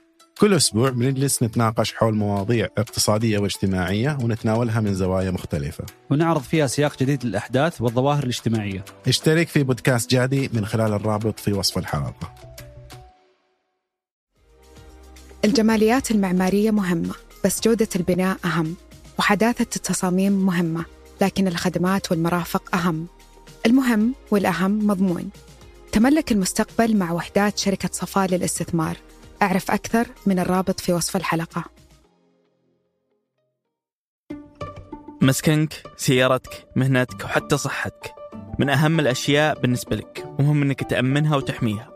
تكافل الراجحي توفر للأفراد والمنشآت تغطية تأمينية شاملة ومتوافقة مع أحكام الشريعة الإسلامية. تطمنك وتوقف معك. اعرف أكثر من الرابط في وصف الحلقة. لما نقول اقتصاد الخليجي صعب إنه ناخذه ككتلة واحدة؟ يختلف اختلاف كبير ولا؟ غالبا كتلة واحدة غالبا كتلة واحدة في النهاية كلنا معتمدين على النفط وكلنا عملتنا عملاتنا مثبتة. زين. لكن باستثناء دبي تقريبا كلنا إلى حد ما نقدر تقدر تقول إن نحن يعني آه، معتمدين على نفس الأمور ونواجه نفس المخاطر وهذه. يعني ما تق... صعب إن ما أشوف إن في شيء آه، انه يعني يبعد بيننا حاليا. ولكن مستقبلا راح يصير في شوية ديفايد راح يصير في انقسام. راح يكون عندك بالذات لو استمروا آه، لو استمرت الكويت مثلا على وضعها الحالي بدون إصلاح وأنا أتوقع وأتمنى يكون في إصلاح. إن شاء الله بيكون فيه لكن لو استمرت على النظام هذا والإمارات السعودية استمروا من ناحية إن التحول إلى عملية اقتصاد غير نفطي طبعا الكلام يبي له وقت. يعني ما. ما بتعرف نتيجة الكلام هذا بعد عشر سنوات تقريبا. بتشوف انه صارت مصادر الدخل مختلفة صارت الاعتمادات مختلفة صارت في حتى التأثير النفط هبط ارتفع بتشوف إن التأثيرات متباينة. الحين تأثيرات وحدة. كلنا نشد الحزام مع بعض كلنا نفتح الصرف مع بعض. لكن بعدين بتشوف إنه إذا إذا استمرينا بالتوجه هذا بتشوف إنه في آه، divide كامل. مع إن عمان قاعدة تلحق بالركب على فكرة. أوكي. قاعدة تطور وتعدل وتسوي. ففكرة آه، بتصير وقتها فكرة الاتحاد الخليجي آه، أو فكرة العملة الخليجية بتصبح مستحيلة ولا هي مستحيلة من الآن أصلا؟ نشوف العملة الخليجية لو نرجع بس لأسباب ليش هي فكرتها بدأت في 2003 وتسكرت في 2010 ليش سكرت في 2010 الخلاف على الأقل الرسمي كان أن الإمارات السعودية كانوا مختلفين على وين يكون صندوق النقد بالإضافة إلى أن عمان كانت رافضة لأسباب مختلفة. جزء منها حسب ما قرينا كان متعلق بحفظ على الهوية العمانية والرياده العمانية والامور هذه ومن حقهم في النهاية. لكن السؤال الحين هل هو المفروض يرجع ولا لا؟ الناس تختلف. عشان ارسم لك الصور هذه ممكن نطلع على ثلاث نماذج. آه، ممكن أنها ترسم لنا الصورة. عندك أول واحد اليورو. اللي هي مجموعة دول تربطها عمله واحدة مش مربوطة بأي شيء. اليورو من مستفيد فيه اليوم؟ ألمانيا. ليش ألمانيا؟ أقوى اقتصاد. اليورو عفوا حسب نفهم بس عملية اليورو. اليورو شو يسوي؟ شو اللي يساعد بالضبط؟ يقلل transaction cost تكلفة نقل الفلوس من تكلفة تحريك. الأموال من دولة لأخرى تصير خلاص تنخفض عندك بشكل كبير. تسمح بتحول الرؤوس ال- البشرية الناس يتحولون من وظيفة لوظيفة في كل مكان يعتبر مواطن من أهل البلد. وتحول الأموال. ال capital human capital يتحرك من مكان لمكان بسهولة ويسر وما عندك أي مشكلة. أقوى اقتصاد اللي هو الاقتصاد الألماني هو اللي قاعد يستفيد، هو أكثر واحد قاعد يصدر للدول الجبار، هو أكثر واحد قاعد يجيب يجيب ال- ال- الموظفين من باقي يسكن يجون يشتغلون عنده. هو اللي مستفيد، بينما الدول لأن العملة شوي اليورو شوي يعتبر مرتفع، يعتبر غالي، إيطاليا مثلا لين قبل يدخلون باليورو كل كم سنة كانوا ينزلون العملة مالتها بس بيحفزون السياحة. بس مشكلة اليورو الحين أن النظام مصمم يعني هذا صراحة تحسب لل- للناس اللي صمموا تحسب إلى آه، عملية أن صعب جدا حد يطلع منه عملة بالذات. بريطانيا كان أسهل إن بريطانيا كان شوية بريطانيا طبعا كان صعب جدا مثل ما شفنا بس كان أسهل إن العملة نفسها كانت مختلفة. في 2012 في قمة في قمة ال- ال- الأزمة اليونانية. إيطاليا رئيس الوزراء الإيطالي ما اذكر من كان اعتقد برلسكوني ذكر طلب من من ال central bank في إيطاليا قال طلعوا لي دراسة شو راح يصير لو طلعنا من اليورو. زين سووا الدراسة شو نتائجها؟ نتائجها كانت إفلاس إيطاليا لأن كانت كانت أوه. كانت مرهقة بالديون افلاس إيطاليا نحن نقترح لو قمنا بالعملية هذه نطلع عملة جديدة اسمها يورو ليرة. الليرة على أساس عملة ايطاليا القديمه يورو ليرة نربطها بال باليورو 1 to 1 بعد فترة نبدأ ننزل من قيمتها شوي شوي اذا نكون نقدر نحفز هذا ولكن بحكم الاتفاقيات اللي تجمعنا مع اليورو راح نواجه قضايا راح تدمرنا. خمس لعشر سبع سنين جاية. خلص الكلام نحن لا ننصح بالخروج من اليورو. لأن يعني مش مش من ناحية مش لأن اليورو مغري لأن تكاليفه بتكسر ظهرنا أكثر ما نحن already متبهدلين. فما يقدرون. فأقول لك هم مصمم بطريقه إن ما حد يطلع منه. زين حتى لو إن إيطاليا ودها الحين تخفض تخفض سعر العملة. زين فما فما يقدرون يسوون شيء. هذا النموذج الأول. النموذج الثاني اللي هو نموذج دول دول مسوين مسوين مثل common union مثل اليورو لكن رابطين عملتهم بعمله أخرى اللي هو كأن لو نحن بنسويها ترى بنربط عملتنا بالدولار. عندك نموذج واحد يمكن يجي على البال اللي هو النموذج الأفريقي. في عندك عدة دول افريقيا آه، أفريقية آه، غينيا بساو يمكن السنغال وتوغو يمكن غيرها رابطين عملتهم بالعملة الف... بال... باليورو. طبعا لكن مش على كيفهم الكلام موجود من زمان كانوا رابطين عملتهم بالعملة الفرنسية وفر... وفرنسا فارضه الموضوع هذا عليهم. الموضوع هذا تقدر تقول أنه إلى حد ما ناجح ما أقدر أقول ناجح 100% لأن أنت ما تعرف النظام كيف بيكون بدونه زين لكن ناجح إلى حد ما لأن بحكم شيء واحد فقط اللي هو أن العملة هذه XOF اسمها آه، ضامنتنها وزارة المالية الفرنسية فيقول لك صار ما صار نحن نضمن أي حد يملكها يتحول لليورو بسعر الصرف الفلاني لكن طبعا نتيجة الاتفاقية هذه شو يستوي؟ كل ال- الاحتياطات الأجنبية الموجودة عند الدول الافريقيه موجودة عند فرنسا وما تعطيهم إياها على فكرة. ما تعطيهم إياها إلا بموافقة وزارة ليش؟ تقول لك والله تخلونها عندي غصبا عنكم لأن أنا ما أعرف شو بتصير عندكم انقلابات. لو اخليها عندكم بيجي واحد يسوي انقلاب ياخذ الفلوس كلها فخلوها عندي أنا. طبعا في آه، طلبات مطالبات من كثير من الرؤساء الافريقيين ان خلونا نتحكم بمصيرنا والأمور هذه لكن هذا موضوع آخر. النموذج الأخير اللي هو نموذج دول ربطت عملتها بدول بوحده فيهم اللي هي بعد نموذج اليورو كان لكن قبل اليورو من سنة 79 إلى 99 كان جميع الدول رابطة جميع عدة دول أوروبية رابطة عملتها بالمارك المارك الألماني اللي هي دخلت فيه بريطانيا فيما بعد وكانت عملتها تقد يعني تم تقييم على أساس إنها شوية كانت غالية اللي هو مسكهم جورج سوروس وشاف الموضوع عن هذا وقام راهن ضد. راهن ضد ال... ال- العملة وصار الانهيار وصار ما صار وما ما نجحت eventually لأن كان عمليات الدخول الدول اللي ربطت عملتها ربطتها بسعر كان يعتبر مرتفع. فبالتالي لما كان انك تضخم أنت ما تقدر تسوي شيء. ما تقدر ما عندك قدرة ما عندك آه، مرونة. ما تقول إنك تلعب باقتصادك مثل ما تبي. فالحين بعد هذه الثلاث نرجع لموضوعنا لو سوينا العملة الخليجية شو اللي راح شو اللي راح يستوي؟ اليوم لو دول لو دولة من دول أوروبا تبغى تطبع آه، سندات ما تبقى على كيفها موافقة البنك المركزي الأوروبي. لازم limit لازم حجم ال debt GDP حجم الدين لحجم لحجم الاقتصاد يكون فوق يكون على حد أقصى شيء معين حجم دخلك لازم يكون شيء معين إلى نسبتك عندنا نحن من بيحدد الأمور هذه؟ صندوق النقد الخليجي فهل نحن بنتفق أن يكون صندوق النقد الخليجي يسمح يعني عمان قبل فترة؟ كانت تقدر كانت مضطرة تطبع بشكل شبه سنوي كذا مرة لأنها مجبورة. شو بيستوي عقب؟ إذا صار الموضوع هذا بيصير في ضغط على العمله فلازم حد يتحمل التكلفة هذه. فلو سويناها الناس بتستفيد أكثر عن غيرها. من المستفيد ومن الخسران مستفيد اقوى اقتصادات من المنطقة الإمارات السعودية.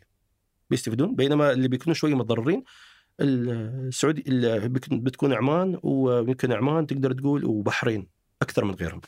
زين؟ بعد ثاني شيء لو كان في فعلا أن يعني آه، شوف من ناحية فوائد في ما أقول لك ما في.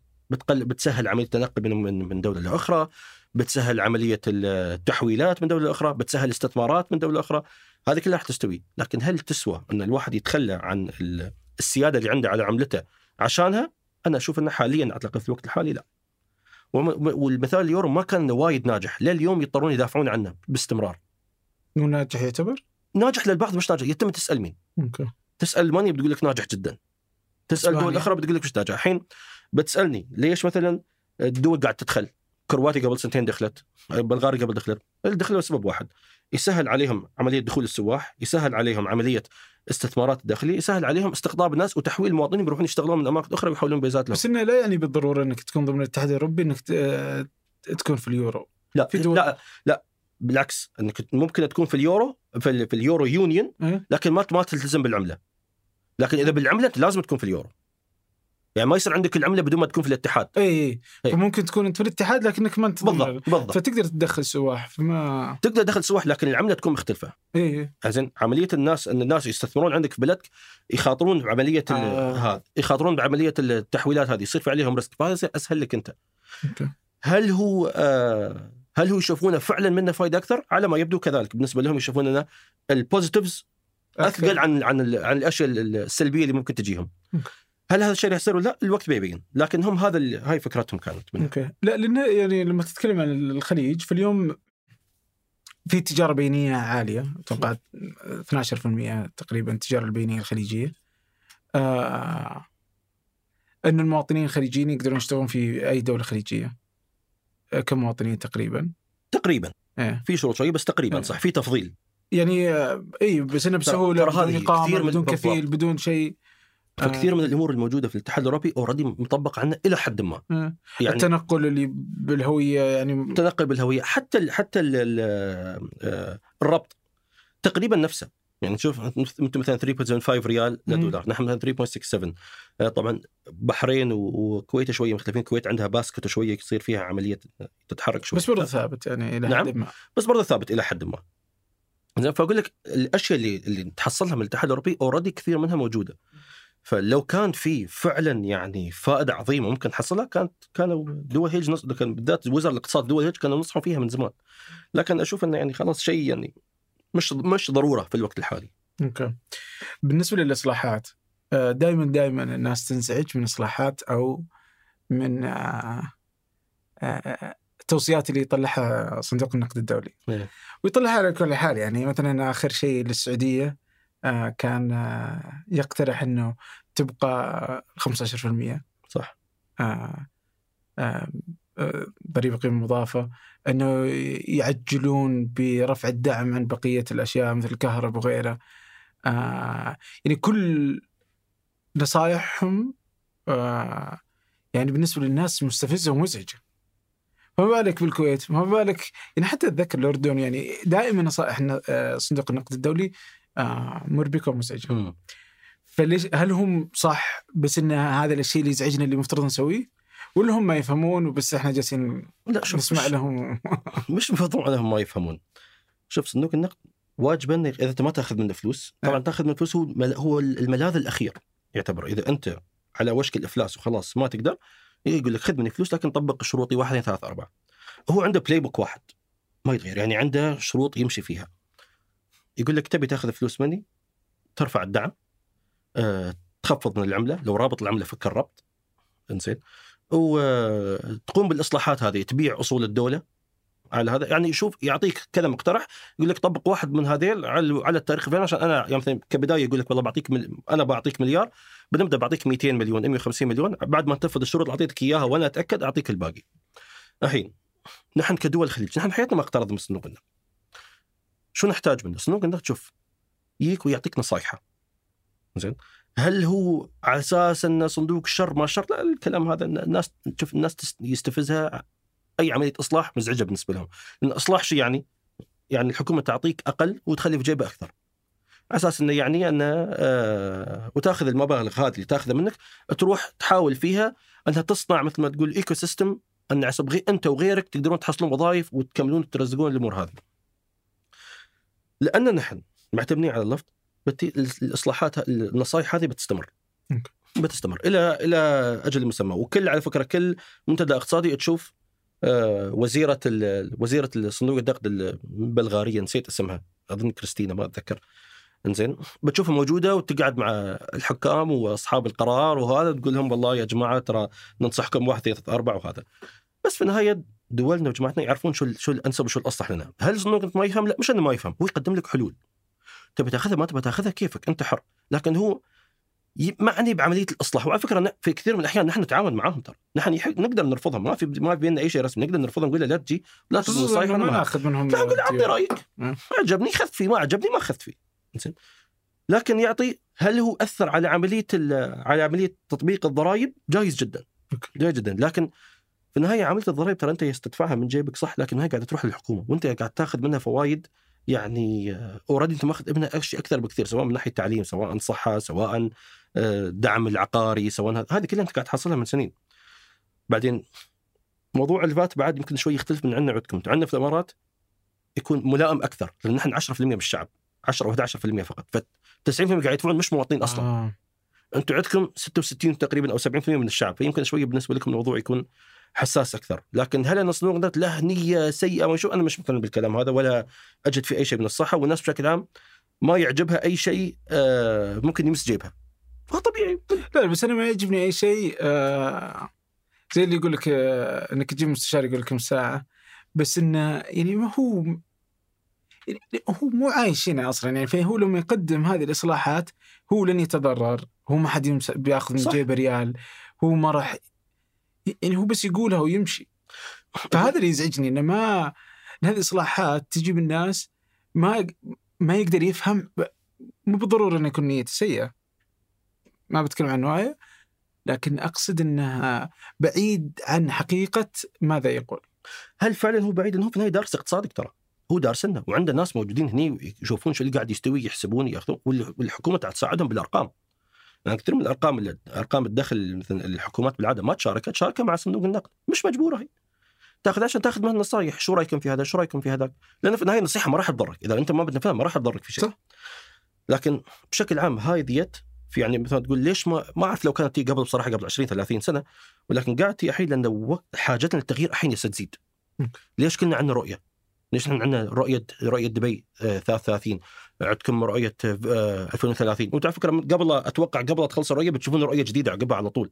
يعني بالذات على بعد نشوفها مع مع الأمير مستحيل يعني يترك وينام بعد آه، 2030 يقول لك خلاص جزاكم الله خير ما قصرتوا. لا حبيبي شغالين. لا لا هو قال أصلا الظاهر في 20 إلى 28 بيعلن عن بالضبط. رؤية 2040 رؤية 2040 زين فما بيسوي هذه الأمور ما تحتاج إصلاح. صح. إصلاح موجود.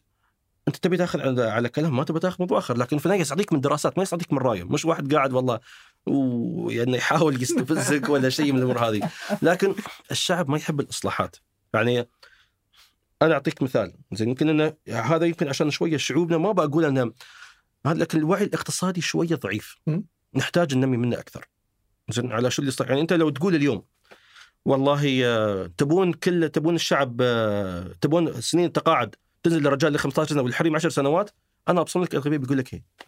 بيقول لك إيه؟ بيقول لك أنا ما بشتغل وش المشكلة في الموضوع هذا؟ هذا بقول لك إياه بعد ما خلص النقطة هذه. طيب. زين. حلو حلو okay. زين لكن أقول لك بس هسه ان على بس موضوع ال- الوعي الاقتصادي. قبل عشر سنوات في سويسرا سألوا الشعب نحن نبي نرفع الـ minimum wage اللي هو الحد الأقل اجرا الأدنى اجرا. أكثر اللي يشتغلون في في في سويسرا ترى سويسريين. نرفع الحد الأدنى اجرا إلى 25 دولار.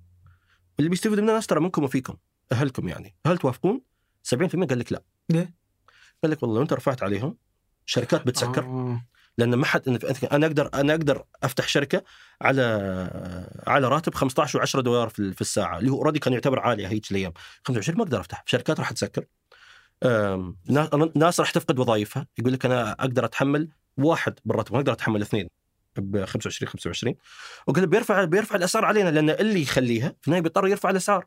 يقول لك أنا ما أبي مشكور ما قصرت خل خل المينيموم نازل واللي هذا خليه يجتهد ويطلع فوق ويستلم مبلغ أكثر يقول لك هذا يم يكون عندك شوية آه، يكون عندك شوية وعي بال, بال, بال ما تقول المترتبات الاقتصادية على القرار اللي أنت تتخذه. عرفت كيف؟ فالحين تبغى تحول على نقطة التقاعد، لا لا بس ترى يعني فأنت تقصد انه كل الناس برجع للتقاعد. مش كل الناس، لكن في عندنا كمية لا بأس فيها من ال- الوعي الضعيف. عندنا بالنسبة للموضوع الاقتصادي، يعني أنت مثل ما أقول لك أرجع لك النقطة. لو تقول للناس هل تبي ال- هل ودك الحكومة تمشي لك مع ثلاث أربع معاشات؟ هذه كل حد يقول لك نعم. إيه؟ ما بيقول لك نعم لو تسأل واحد اقتصادي بيقول لك لا يقول لك مستحيل حتى اللي بيمس جيبه أغلب الظن بيقول لك لا يقول لك هذا بيرهق بي- بي- بيحسبها تشوف يحسبها يقول لك هذا إيش كذا بيرهق الميزانية مم.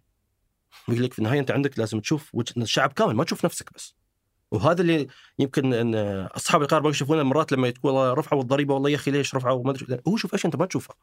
أوكي.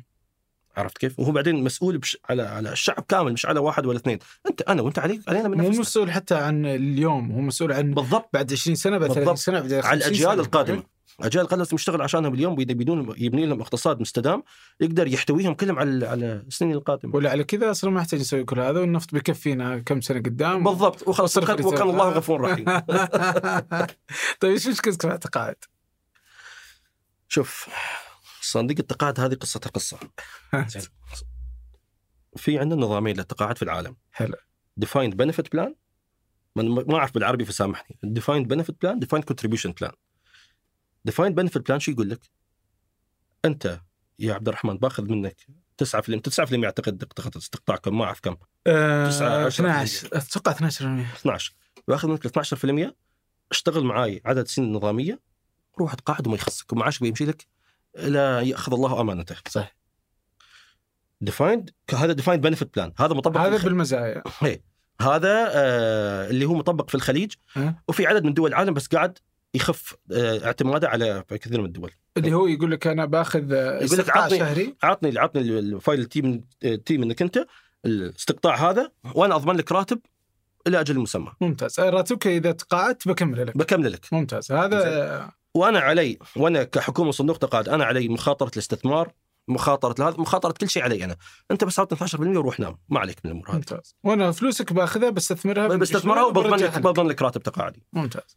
النظام الآخر defined contribution plan كونتريبيوشن شو يقول لك؟ عطني 12% مم. زين. تفضل هذه سبع خطط استثمارية. اختار واحدة فيهم. من أقل خطورة إلى أقصى خطورة. زين. شو يصير فيها؟ مع نفسك. قدرت تسوي فلوس فيهم؟ آه، مبروك عليك. حلو. ما قدرت تسوي فلوس؟ الله يكون في عونك. زين. وهذا اللي صار في الناس في 2008 على فكرة. اللي تدمروا كانوا حاطين آه، صناديق التقاعد مالتهم كانت حاطة امورها كانت حاطة كثير من فلوسها في الـ mortgage backed securities اللي هي انهارت أسعارها وخسروا كل مدخراتهم إنه خلاص شركة استثماريه كانت حاطة الرهن العقاري الرهن العقاري اللي كان كان الـ rating ماله triple A وكان ماشي اموره حطوا هذا وخسروا كل اللي يملكونه. العالم سابقا كله كان defined benefit plan اللي هو عطنا وخلاص ما يخصك.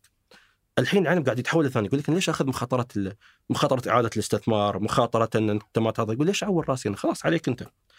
نحن عندنا في دول الخليج اللهم لك الحمد عندنا نظام ال defined benefit، مشكله ال defined benefit أنه كان مستدام في يوم من الأيام.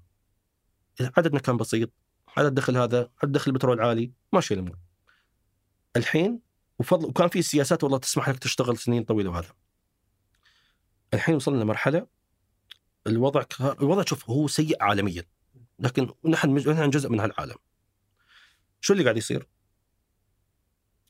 المرأة السعودية أو الإماراتية في في السبعينات والثمانينات كانوا ينجبون ستة ونص طفل لكل مرأة.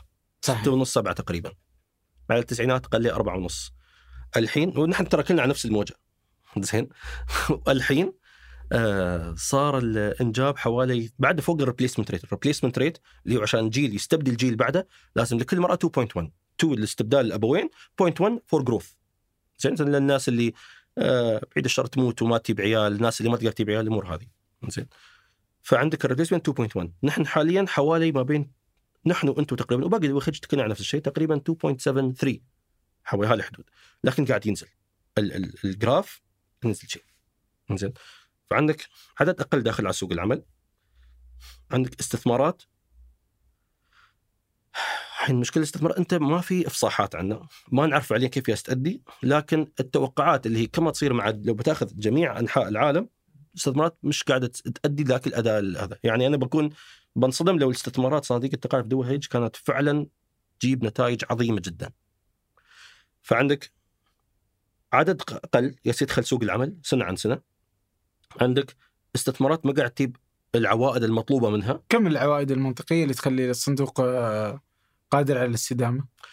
يعتمد على يعتمد على الحجم اللي أنت عندك يا حجم الداخل، حجم الطالع، يعتمد على السياسات كلها لكن الحجم المنطقي المفروض يكون حوالي مش منطقي، الحجم اللي انت بتحتاجه يمكن حوالي 9 10%. إذا مش أكثر لأن هذا بس يع- يعطيك إياه بس ك فيري رف استمت يعني مش موضوع مش رقم ثابت. زين 9 10% بتحتاج. كم قاعد يسوون هم قاعد يفصحون. okay. إنزين. فأنت عندك عدد أقل داخل سوق العمل عندك عوائد مش بالمستوى وش مشكلة آه، الانجاب عدد ال- القليل اللي يد- اللي يدخل سوق العمل وش مشكلته؟ انت ما قاعد انت ما قاعد ما قاعد تجيب؟ عيال ما قاعد تجيب عيال ما قاعد. ما, ما في ناس قاعد يطلعون يشتغلون ويساهمون بالهذا لأن شو نظام ال defined benefit كيف يمشي؟ اللي أنت حطيته بروحك طول عمرك ما راح يكفيك ترى لأن عشان النظام هذا يستمر لازم غيرك يدخل ويحط وأنت تاخذ الكونتربيوشن ماله ترى اللي اللي نساهم فيه أنا وأنت ترى يستفيدون منه المتقاعدين حاليا آه. يصير يروح لهم وعلى أمل أن عيالنا باكر راح يسا... يدخلون ويساهمون ويعطونا نحن. زين؟ عندك عدد أقل قاعد يدخل. استثمارات مش مش قاعد توصل للمستوى المطلوب لو بنمشي على المستوى العالمي. وآخر شيء اللي عندك إياه هو أن نحن قاعد نعيش فترات طويلة. يعني السن يعني ال- ال- العمر المتوقع أيام السبعينات والثمانينات كان حدود ال 60 زيد نقص شوي حدود ال 60 الحين اللهم لك الحمد وصل 78 79 زين؟ زيد على هذا أن حتى بعد عمر طويل بعد وفاتك الراتب ما يوقف يكمل لعيالك يكملون 18 في كثير من الأحيان. ففعليا العبء اللي أنت هسه تشكله على هيئة التقاعد قاعد يستمر 50 سنة تقريبا.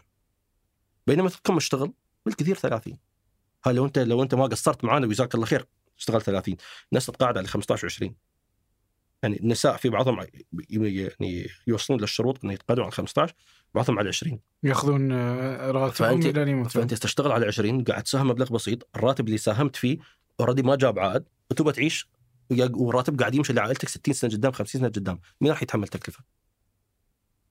مين راح يتحمل؟ كلها بس بس بس آه، نقدر نقول إنه مثلا برضو إنه هيئات تقاعد أو س- مؤسسة تقاعد آه، أو صناديق التقاعد إنها ترى ما هي تجارية بالضرورة. فحتى لو خسرت هذا دور الحكومة يعني إنها آه، لكن تتكلم أنت مبالغ ضخمة. عشرات المليارات مش مبلغ بسيط.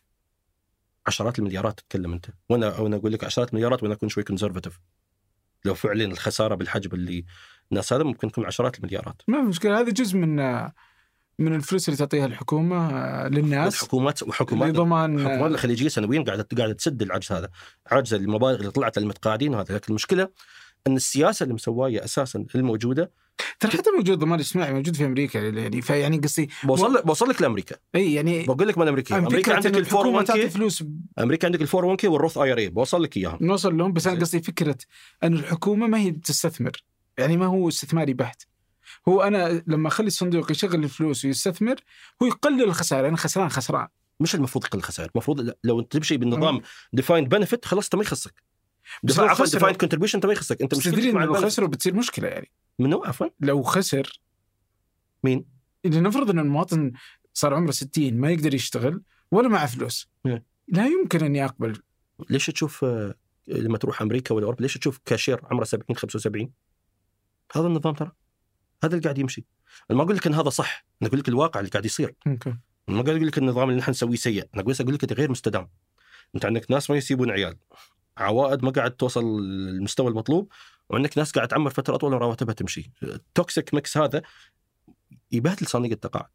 بشكل عام يسبب عليها عبء ثقيل جدا والحكومات قاعد تغطي. وأتوقع بتستمر تغطي. لكن أقول لك الوضع هذا غير مستدام وراح تصير فيه إصلاحات في في في النظام هذا. بس المشكلة النظام شو الحين؟ أنه يكافئ الشخص اللي يتقاعد من وقت يتقاعد آه. بشكل هذا لأن أنت كل ما تقاعد سنين أقل مشكلة شو؟ أنت تتحول من من أصل إلى عبء يعني أنت تتحول من إنك واحد قاعد تساهم بالنظام إلى واحد تشفط من النظام يعني لو نجيبها مستوى الكورة مهاجم يتحول مهاجم ضدك يسجل عليك أهداف فمش بس إنه طلع من النظام إنه ما قام يساهم لا قام ياخذ من الطرف الآخر فبالتالي الناس اللي قاعد تشتغل سنين أقل تتقاعد بسرعة تتحول لعبء على النظام. والناس اللي عندها الرواتب أعلى ال- الليمت مالها عالي جدا قاعد تأخذ مال يعني استقطاعات كثيرة ويدخل حقها. فهذا النوع من خلل السياسات الحين في في توجه لاصلاحها يعني نحن عندنا في الإمارات طلع الحين تو قرار قبل أسبوعين ثلاث تقريبا. أي حد مش مسجل في نظام التقاعد في تاريخ 13 أكتوبر 13 أكتوبر كان ال cut off تاريخ. 13 أكتوبر شو يستوي؟ نحن حاليا استقطاعات عندنا 5% أنا وغيري كلنا 5% آه اللي يصير بعدين إنه شو؟ آه راح ياخذون منك 11% زين وجهة عملك بتساهم ب 15% ويصير إجمالي المساهمات 26 من أصل 20 حاليا. بس هذه الصيدلات التقاعد بتاخذ خمسة بتاخذ 26% بينما حاليا تاخذ 20 هذا جزء من الاصلاحات وبالعكس قرار جيد يعني. لكن في حد لازم يتحمل التكلفة. والتكلفة بيتحمل الجيل الجديد. بس احسه عادي. يعني لأن أتوقع إن ترى هذا إحنا أقل شوي. إحنا كم؟ أتوقع 22% آه 11% أو 12% على الشركة و شيء زي كذا و10% على. الموظف. أوكي. 10% على الموظف و10% على الشركة. 12% هاي شوف لكن في النهاية شو اللي قاعد يحصل حاليا؟ قاعد يحصل الناس قاعد تتقاعد إنك تضغط على الصندوق. طيب ليش ما يرفعون سن لازم التقاعد؟ هذا بي... already بيستوي. نحن already عندنا صار. كم صار؟ والله أعتقد الحين صار ست- 60 60 كان قبل 55 55 أو 60 أول صار 65 ما أتذكر الرقم بالضبط. لكن تم رفعه قبل فترة. وهذا أحد الحلول لازم يستوي. ترفع سن التقاعد وترفع المينيمم بدل ما تداوم 15 سنة تداوم 20 سنة أقل شيء. مع إن حتى هذا قليل لكن يساهم. يساهم. وأنا في النهاية أقول لك على قناعة كاملة ان حكوماتنا يعني وقياداتنا ما راح تسمح إن الناس تعيش بدون رواتب ولا هذا. لكن بس أقارن لك بس بين الوضع عندنا وبين أمريكا. في أمريكا نظام استوى defined contribution plan عندك ال 401 k اللي هو شو؟ تروح تشتغل في تسلا يقول لك كم تبغى تحط في 401 k مالك؟ maximum بتحط مثلا عفوا تقدر تحط مبلغ وقدره قول مثلا 2500 دولار شهريا. حسب سياسة الشركة بعضهم يقول لك بنعادل لك كم حطيت ما عليك أنت. أو أن بعضهم يقول لك والله أنا بعدل لك إلى حد معين. لما تتق... طبعا المبالغ اللي تنحط هذه وين؟ تروح تروح لصندوق ال- الاستثمار اللي أنت وقعت معه. ما في defined benefit defined benefit وقفوه. بالذات بعد أغلب الشركات وقفتها بالذات بعد ما صار مع جي إي. الجي إي من كثر الثقل ال General Electric من كثر الثقل اللي صار عليها على صندوق التقاعد قامت ناس في نكتة طلعت عليها تقول لك GE صندوق تقاعد مع شوية business على الطرف. من كثر ما من كثر ما صار مثقل بال- بالديون هذه والناس آه. قاعد تعيش فترة طويلة. فمن من 10 أو 12 سنة وقفوه وقفوا إنه خلاص حولوا كل حد defined contribution plan لكن عملية التخلص من المتقاعدين هذه راح تاخذ سنين طويلة. صح. بعد باقي لهم وايد. فأقول لك النظام هذا ديفاين مستدام في حالة إن نحن كل عائلة قاعد تجيب خمس ست عيال آه خمسة عيال هذه قاعد تخلق لهم وظائف. أنت كل كل خريج قاعد يحصل وظيفة مباشرة وعوائل استثماريه ممتازة. هنيك يصير النظام مستدام لكن ولا واحدة من هذه قاعد يصير. ولا واحدة من هذه قاعد يصير. فبالتالي الحكومات خليجيه تضطر إنها تضخ مبالغ سنوية. كم؟ ما حد يعرف لازم تسأل لهم آه، تضخ مبالغ عشان تغطي ال- ال- العجز. العجز. مم. فهذا بالنسبة لصندوق ال- هذا بالنسبة لصندوق واللي الناس بتزعل عليك من هالسالفه يعني. تزعل ولا ما تزعل هذا واقع. هذا واقع. والناس لازم تعرف. أنت في النهاية كل ما أنت تشتغل أقل أنت قاعد تصير عبء على النظام. تشتغل أقل تتقاعد. طبعا في النهاية بس كل واحد وح... كل واحد والحوافز اللي عنده شو؟ النظام بعد مسويه بطريقة إنه يقول لك اشتغلت في المينيموم بتاخذ اللي هو أقل مدة بتاخذ 50 أو 60% من راتبك فقط. كل ما تشتغل أطول كل ما أنت يحق لك بنسبة أعلى من راتبك. وهذا الصح. عشان يشجعون الناس ان يشتغلون فترات أطول. أتوقع في ناس تهكر ال- النظام. إيش يروحون يسوون؟ طبعا كذا جالس يخرب على ال... على الكل. فهو يتوظف من عمره صغير 18 من أول ما يسمح ب 2000 ريال بأي شيء بس إنه اسمه اني دخلت في اسمه ال system. يدخل ال system. فيقعد في في النظام التأمينات الاجتماعيه آه، ولأنهم يعطون الراتب أتوقع أتوقع ما عندي معلومة. بس أتوقع إنهم يعطون الراتب بناء على آخر خمس سنوات. آخر بس أعتقد. لازم إيه. لازم أرد اراجع شروط بس أعتقد. ف... فراتبك يمكن يقعد 2000 3 10 سنين. فأنت حسب إنك اشتغلت 10 سنين وأنت ما كنت تشتغل. بعدين تبدأ تشتغل مدري شلون. آخر 10 آخر خمس سنين إذا كان راتبك 30000 بيعطونك على 30000 في الأخير. بس وين بس ما يعطونه على الإجمالي متوسط راتبك بس في عشان تشتغل عشان عشان هذا لازم توصل لعمر معين. أعتقد توصل تشتغل توصل لعمر معين. بالإضافة هل هو عمر ولا عدد سنوات؟ اظن اللي يكون الأعلى منهم. الأعلى أو لا عفوا.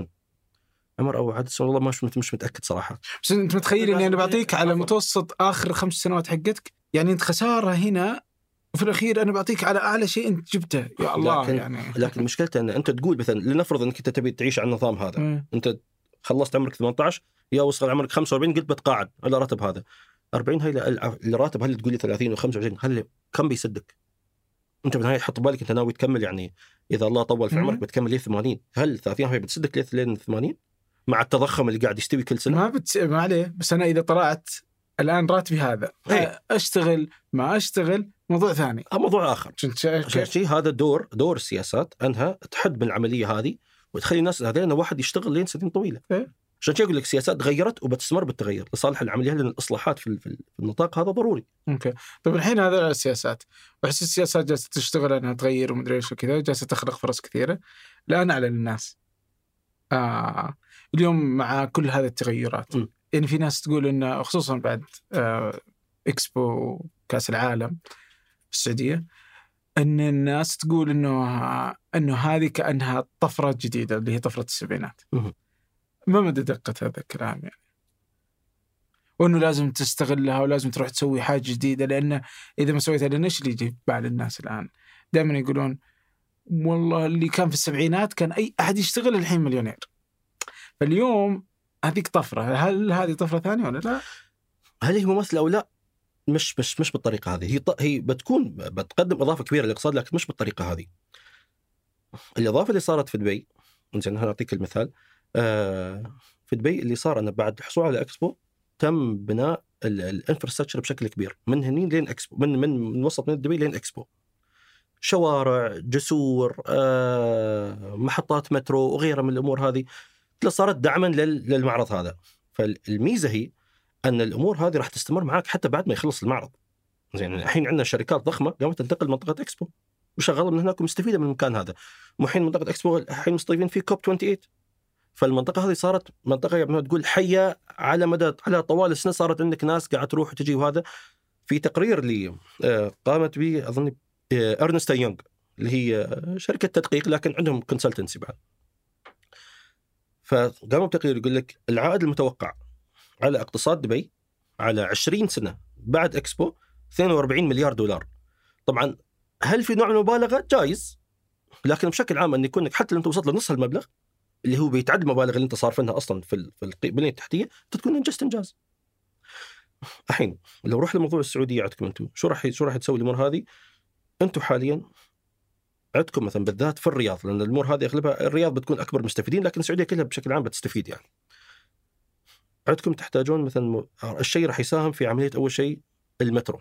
عندك راح تكون عندك نقاط يمكن إضافية أخرى عملية الفنادق، عملية المدارس، عملية هذا بالذات إن على وقت وقت المعرض ال- كأس العالم راح تكون في كمية شركات already انتقلت المنطقة، بتكون في وظائف موجودة المنطقة، آه، الرياض بتكون توسعت أكثر ما هي متوسعة الحين. فالأمور هذه كلها راح تلعب دور، شو اللي راح يفيد شو القطاعات بالضبط اللي راح تفيد وراح راح تستفيد هذا هذا ما راح يبين الحين لأن كل دولة لها نظام مختلف. يعني إكسبو الصين نجح بشكل كبير لأن 70% من الزوار كانوا من كانوا صينيين نفسهم. مم. كانوا صينيين نفسهم. في دبي حصلنا 24 مليون زيارة لكن هذا كان يشمل آه كان يشمل أرقام حتى للناس اللي داخلة أونلاين وتدخل يعني تحضر جلسات وتحضر وتشوف وهذا أدخل أونلاين لأنه كانت تو التعافي من كوفيد فالعالم مش كله كان مفتوح فتعرف ان فلهالسبب كان الوضع شوية يعني كان آه، كان المفروض يكون أكثر بكثير لكن بالرغم من هذا نجح وحتى في السعودية بينجح لا شك عندي في الموضوع هذا يعني. لكن عملية بناء ال infrastructure اللي راح تصير عندكم هني هذا أنت أنت وحظك يعني. إحنا عندنا مثلا العقارات اللي عندها محطات القطار طارت في السعر. وين ما تبني المحطات شو اللي راح يصير؟ وين ما تبني الفنادق؟ وين ما تبني الملاعب؟ وين بيكون هذا؟ ولكن بالنسبة ل هذا بالنسبة لاكسبو لكن بالنسبة لكأس العالم والملاعب بالذات ما بقول لك الأثر عليها ضعيف لكن لا تصنع business كامل وعلى هدف انك تربح من الشهر ترى الشهر بيخلص. والحين قبل فترة مطلعين تقارير في بلومبرج وغيره أن قطر قاعدة شوي تعاني من بعد مو مش موضوع تعاني لكن انه يعني الحركة فيها مش قادرين يرجعون لما قبل آه ما قبل آه كأس العالم. بيرجعون طبعا. بياخذ لها وقت شوية. لكن بسبب ال- ال- الحجم والزخم اللي صار في كأس العالم كمية الصرف. قطر أظن صرفت حوالي 200 مليار في كأس العالم. سبعة منها بس على الملاعب. سبعة أو ثمانية يمكن على الم... أو تسعة عفوا سبعة لا تسعة بس أقل عن عشرة أكيد على الملاعب. الباقي كله كان بنية تحتية. بنية تحتية هل الناس تستخدمها؟ كلها لا. لكن مستقبلا لو خلقوا سياسات وقا يعني مناسبة أن الناس تروح وتقعد في قطر تستثمر فيها بلا شك إنها بتنجح. صح. بتنجح. فأقول لك هذه اللي يعني بالذات عندكم أنتم بموضوع البنية التحتية هو اللي أكثر شيء بيلعب دور خاصة مع زحمة الرياض. أتوقع يعني كلكم آه، شايفينها وهذا وأنا كل ما يهني نفس الموضوع. لا تكلمني في زحمه الرياض. لا أبكي. وخصوصا اللي باقي يعني ما اكتمل العدد يعني. يقول لك آه، يبغى لهم 7 مليون زيادة. ف... 7 مليون زيادة؟ بي عندك. والشوارع عندكم نتوقع يعني سوية كأنها منهاتن. يعني كل كل مقاطع كل شارع عندك آه، إشارة وهذا وكمل هنا وكمل هناك يعني عملية متابعة بدون بدون ال public transport أو وسائل النقل العام عملية صعبة. مم. لما يكون لك وسيله نقل عام بتحل لكم مشاكل ضخمة. نحن لو تروح الحين تشوف دبي مترو فل. أوقات الصباح أوقات المساء فل. يعني كمية الناس اللي تستخدمها بشكل يومي للذهاب والعودة من العمل مهولة. وهذا شيء طلع آه، قرار آه، الشيخ محمد بن راشد. تمديد الأزرق. تمديد آه، خطوط المترو إلى مناطق أخرى في دبي رغم إنه خط واحد وما يخدم آه، كل المدينة يعني واضح إنه يخدم نوع معين من يخدم جزء معين من المدينة حاليا آه. صح. وم- ومع ذلك فل يعني. مع ذلك فل. فالله يعجل بقطار الرياض يعني. والله أتمنى. يعني أنا كل يوم أدق وأنا جاي أشوف القطار يمشي الحال متى نركب جواه هذا السؤال. يبقى حائرا. الله يعين طيب الله يعطيك العافية والله. والله تشرفنا ومشكورين على الاستضافة الطيبة. يلا. شكرا لكم. شكرا لعمر الشنقيطي في إعداد الحلقة وخلف الكاميرات وهاب موسى وفي التسجيل الصوتي عبد العزيز المزي والهندسة الصوتية محمد الحسن. وفي التحرير محمد نور شمت والتلوين عبد المجيد العطاس وفي إدارة محتوى التواصل الاجتماعي نورا السبيعي وفي إدارة الإنتاج أصيل بافرط ومنتج البرنامج أيمن الحماتي وإدارة التحرير أسيل بعبد الله. هذا فنجان أحد منتجات شركة ثمانية للنشر والتوزيع. ننشر كل الإنتاج بحب من مدينة الرياض. الأسبوع المقبل ألقاكم. على فك الارتباط بالدولار آه، يعني قرأت لك تغريدة كذا ذكرت هي. عرضا يعني إنه الفك ارتباط بيحدث في المستقبل بس ليه بيصير؟ نحن بعدنا قاعد نصور ولا لا؟ انصور إيه. أوكي موضوع فك الارتباط بالذات آه حاليا أنت قاعد أغلب 70% من دخلك قاعد يجي من النفط زين النفط الدخل هذا إيش قاعد تسوي فيه؟ جزء تصرفه على الدولة جزء قاعد تحطه في ال sovereign wealth funds اللي هي صناديق مثل PIF وغيرها تستثمر برا على البلاد وجزء قاعد تحطه عندك في ال foreign reserves حلو؟ الاحتياطات الخارجية. الاحتياطات الخارجية. زين فبالنسبة لك تحتاج دولارات هذه عشان تصرف على الاقتصاد لكن أغلب ال- الأشياء أنت قاعد تستوردها من برا تحتاج عليها دولار. زين لأن إحنا حاليا لسنا دول صناعية. ما قاعد نصنع شيء. أنت ما قاعد تصدر برا. نحن نبي ناس تيجي سياحة. على فكرة لدبي أفضل شيء بيكون هو فك الربط لدبي ليه؟ السياحة؟ مم. السياحة في دبي تعتبر غالية بسبب الدولار. لو انت تفك الدولار عن دبي فقط طبعا هذا غير منطقي غير واقعي يعني لكن لو تفك لو تفك الربط دبي أكثر وحدة بتستفيد. السياحة عندها بتكون أرخص بكثير الناس بتجي من كل مكان. زين؟ فطالما أنت دولة معتمدة على مصدر دخل واحد زين؟ بتضطر تخلي الربط هذا لأن أنت مستفيد منه. أنت مستفيد منه لأن شوف الربط هذا يعتمد على الثقة. على أي شيء آخر أكثر من أي شيء آخر. كيف؟ اليوم سامة تابع بشكل مستمر حجم الدولار وحجم هذا. إذا صار في أي خلل لنفرض أنا مستثمر عندي 200 مليون ريال جايبها من مكان وياي ابى أسوي شورت لك في رأسي ابى أسوي شورت على الريال. أروح أكلم منك أبيع على ثالث رابع واحد أكلمه على بلوك ضخم سامع بيصحون يقول تعال حبيبي قاعد يستبيع هذا؟ من قاعد لأن شو يستبيع يتابعون الفورورد ماركتس اللي يصير مستقبلا بعد بعد شهر بعد ثلاث شهور بعد يشوفون قاعد يختل التوازن مين هذا؟ وين جايب مياته؟ أنتم عاطينه؟ ولا هل هو آه هل هو قاعد يحاول قاعد يحاول يتلاعب بالعملة؟ هل هو فعلا ليش ما تواصل مع البنك المركزي مباشرة؟ ليش ما يعني يشوفون هل هي فعلا محاولة ولا في رقابة شديدة على الموضوع هذا، نفس الشيء موضوع السندات. هل أنا عندي سندات مثلا آه السعودية 2024 أبى أعمل عليها شورت أخذ من هذا أخذ من هذاك أتسلف منهم عشان أعمل عليها شورت اني اراهن ضدها تنزل في السوق. آه على ثاني ثالث واحد أكلمه خبر بينشر. ترى السوق جدا صغير. بالذات أسواق السندات أسواق العملات جدا صغيرة. سامع اتصل قلت تعال مين قال مين اللي قاعد ماسك الموضوع هذا وقاعد يحاول يتلاعب عملية هذه؟ ما جت على بالك مثلا. ليش ولا حد الحين عمل شورت مثلا على أي عملة على أي عملة خليجية؟ عشان بيحاول يفك الربط مثل جورج سورس مثلا نقول أصغر أصغر دولة عندنا في الخليج البحرين. ليش ما حد مثلا فكر يحاول يعمل يحاول يستفيد العملية هذه؟ ما تقدر تحصل دينار. ما حد بيعطيك. لأن الدول الخليجية بالذات يعني هذا حتى جزء من عملية إنه ليش ما قد ما قاعدين نسوي آه، عملة موحدة. لأن نحن مركزين بشكل كبير على عملاتنا وين قاعد تروح من قاعد ياخذها شو قاعد يسوي فيها. زين. ما قاعدين نطبع بشيء ليش ليش في بريطانيا مع بريطانيا صار مع بريطانيا عملتها عملة عالمية. ممكن يحصل pound في أي مكان. لكن نحن لا ما راح تحصل تروح أي مكان ما راح ما راح يكون عنده آه، ريال الريال راح يكون بنوك السعوديه، البنوك السعوديه ما بتعطيك بالحياة الله مني والدرب. وإذا عارفه وإذا طلعت لك تعرف شو السبب شو قاعد تسوي فيها.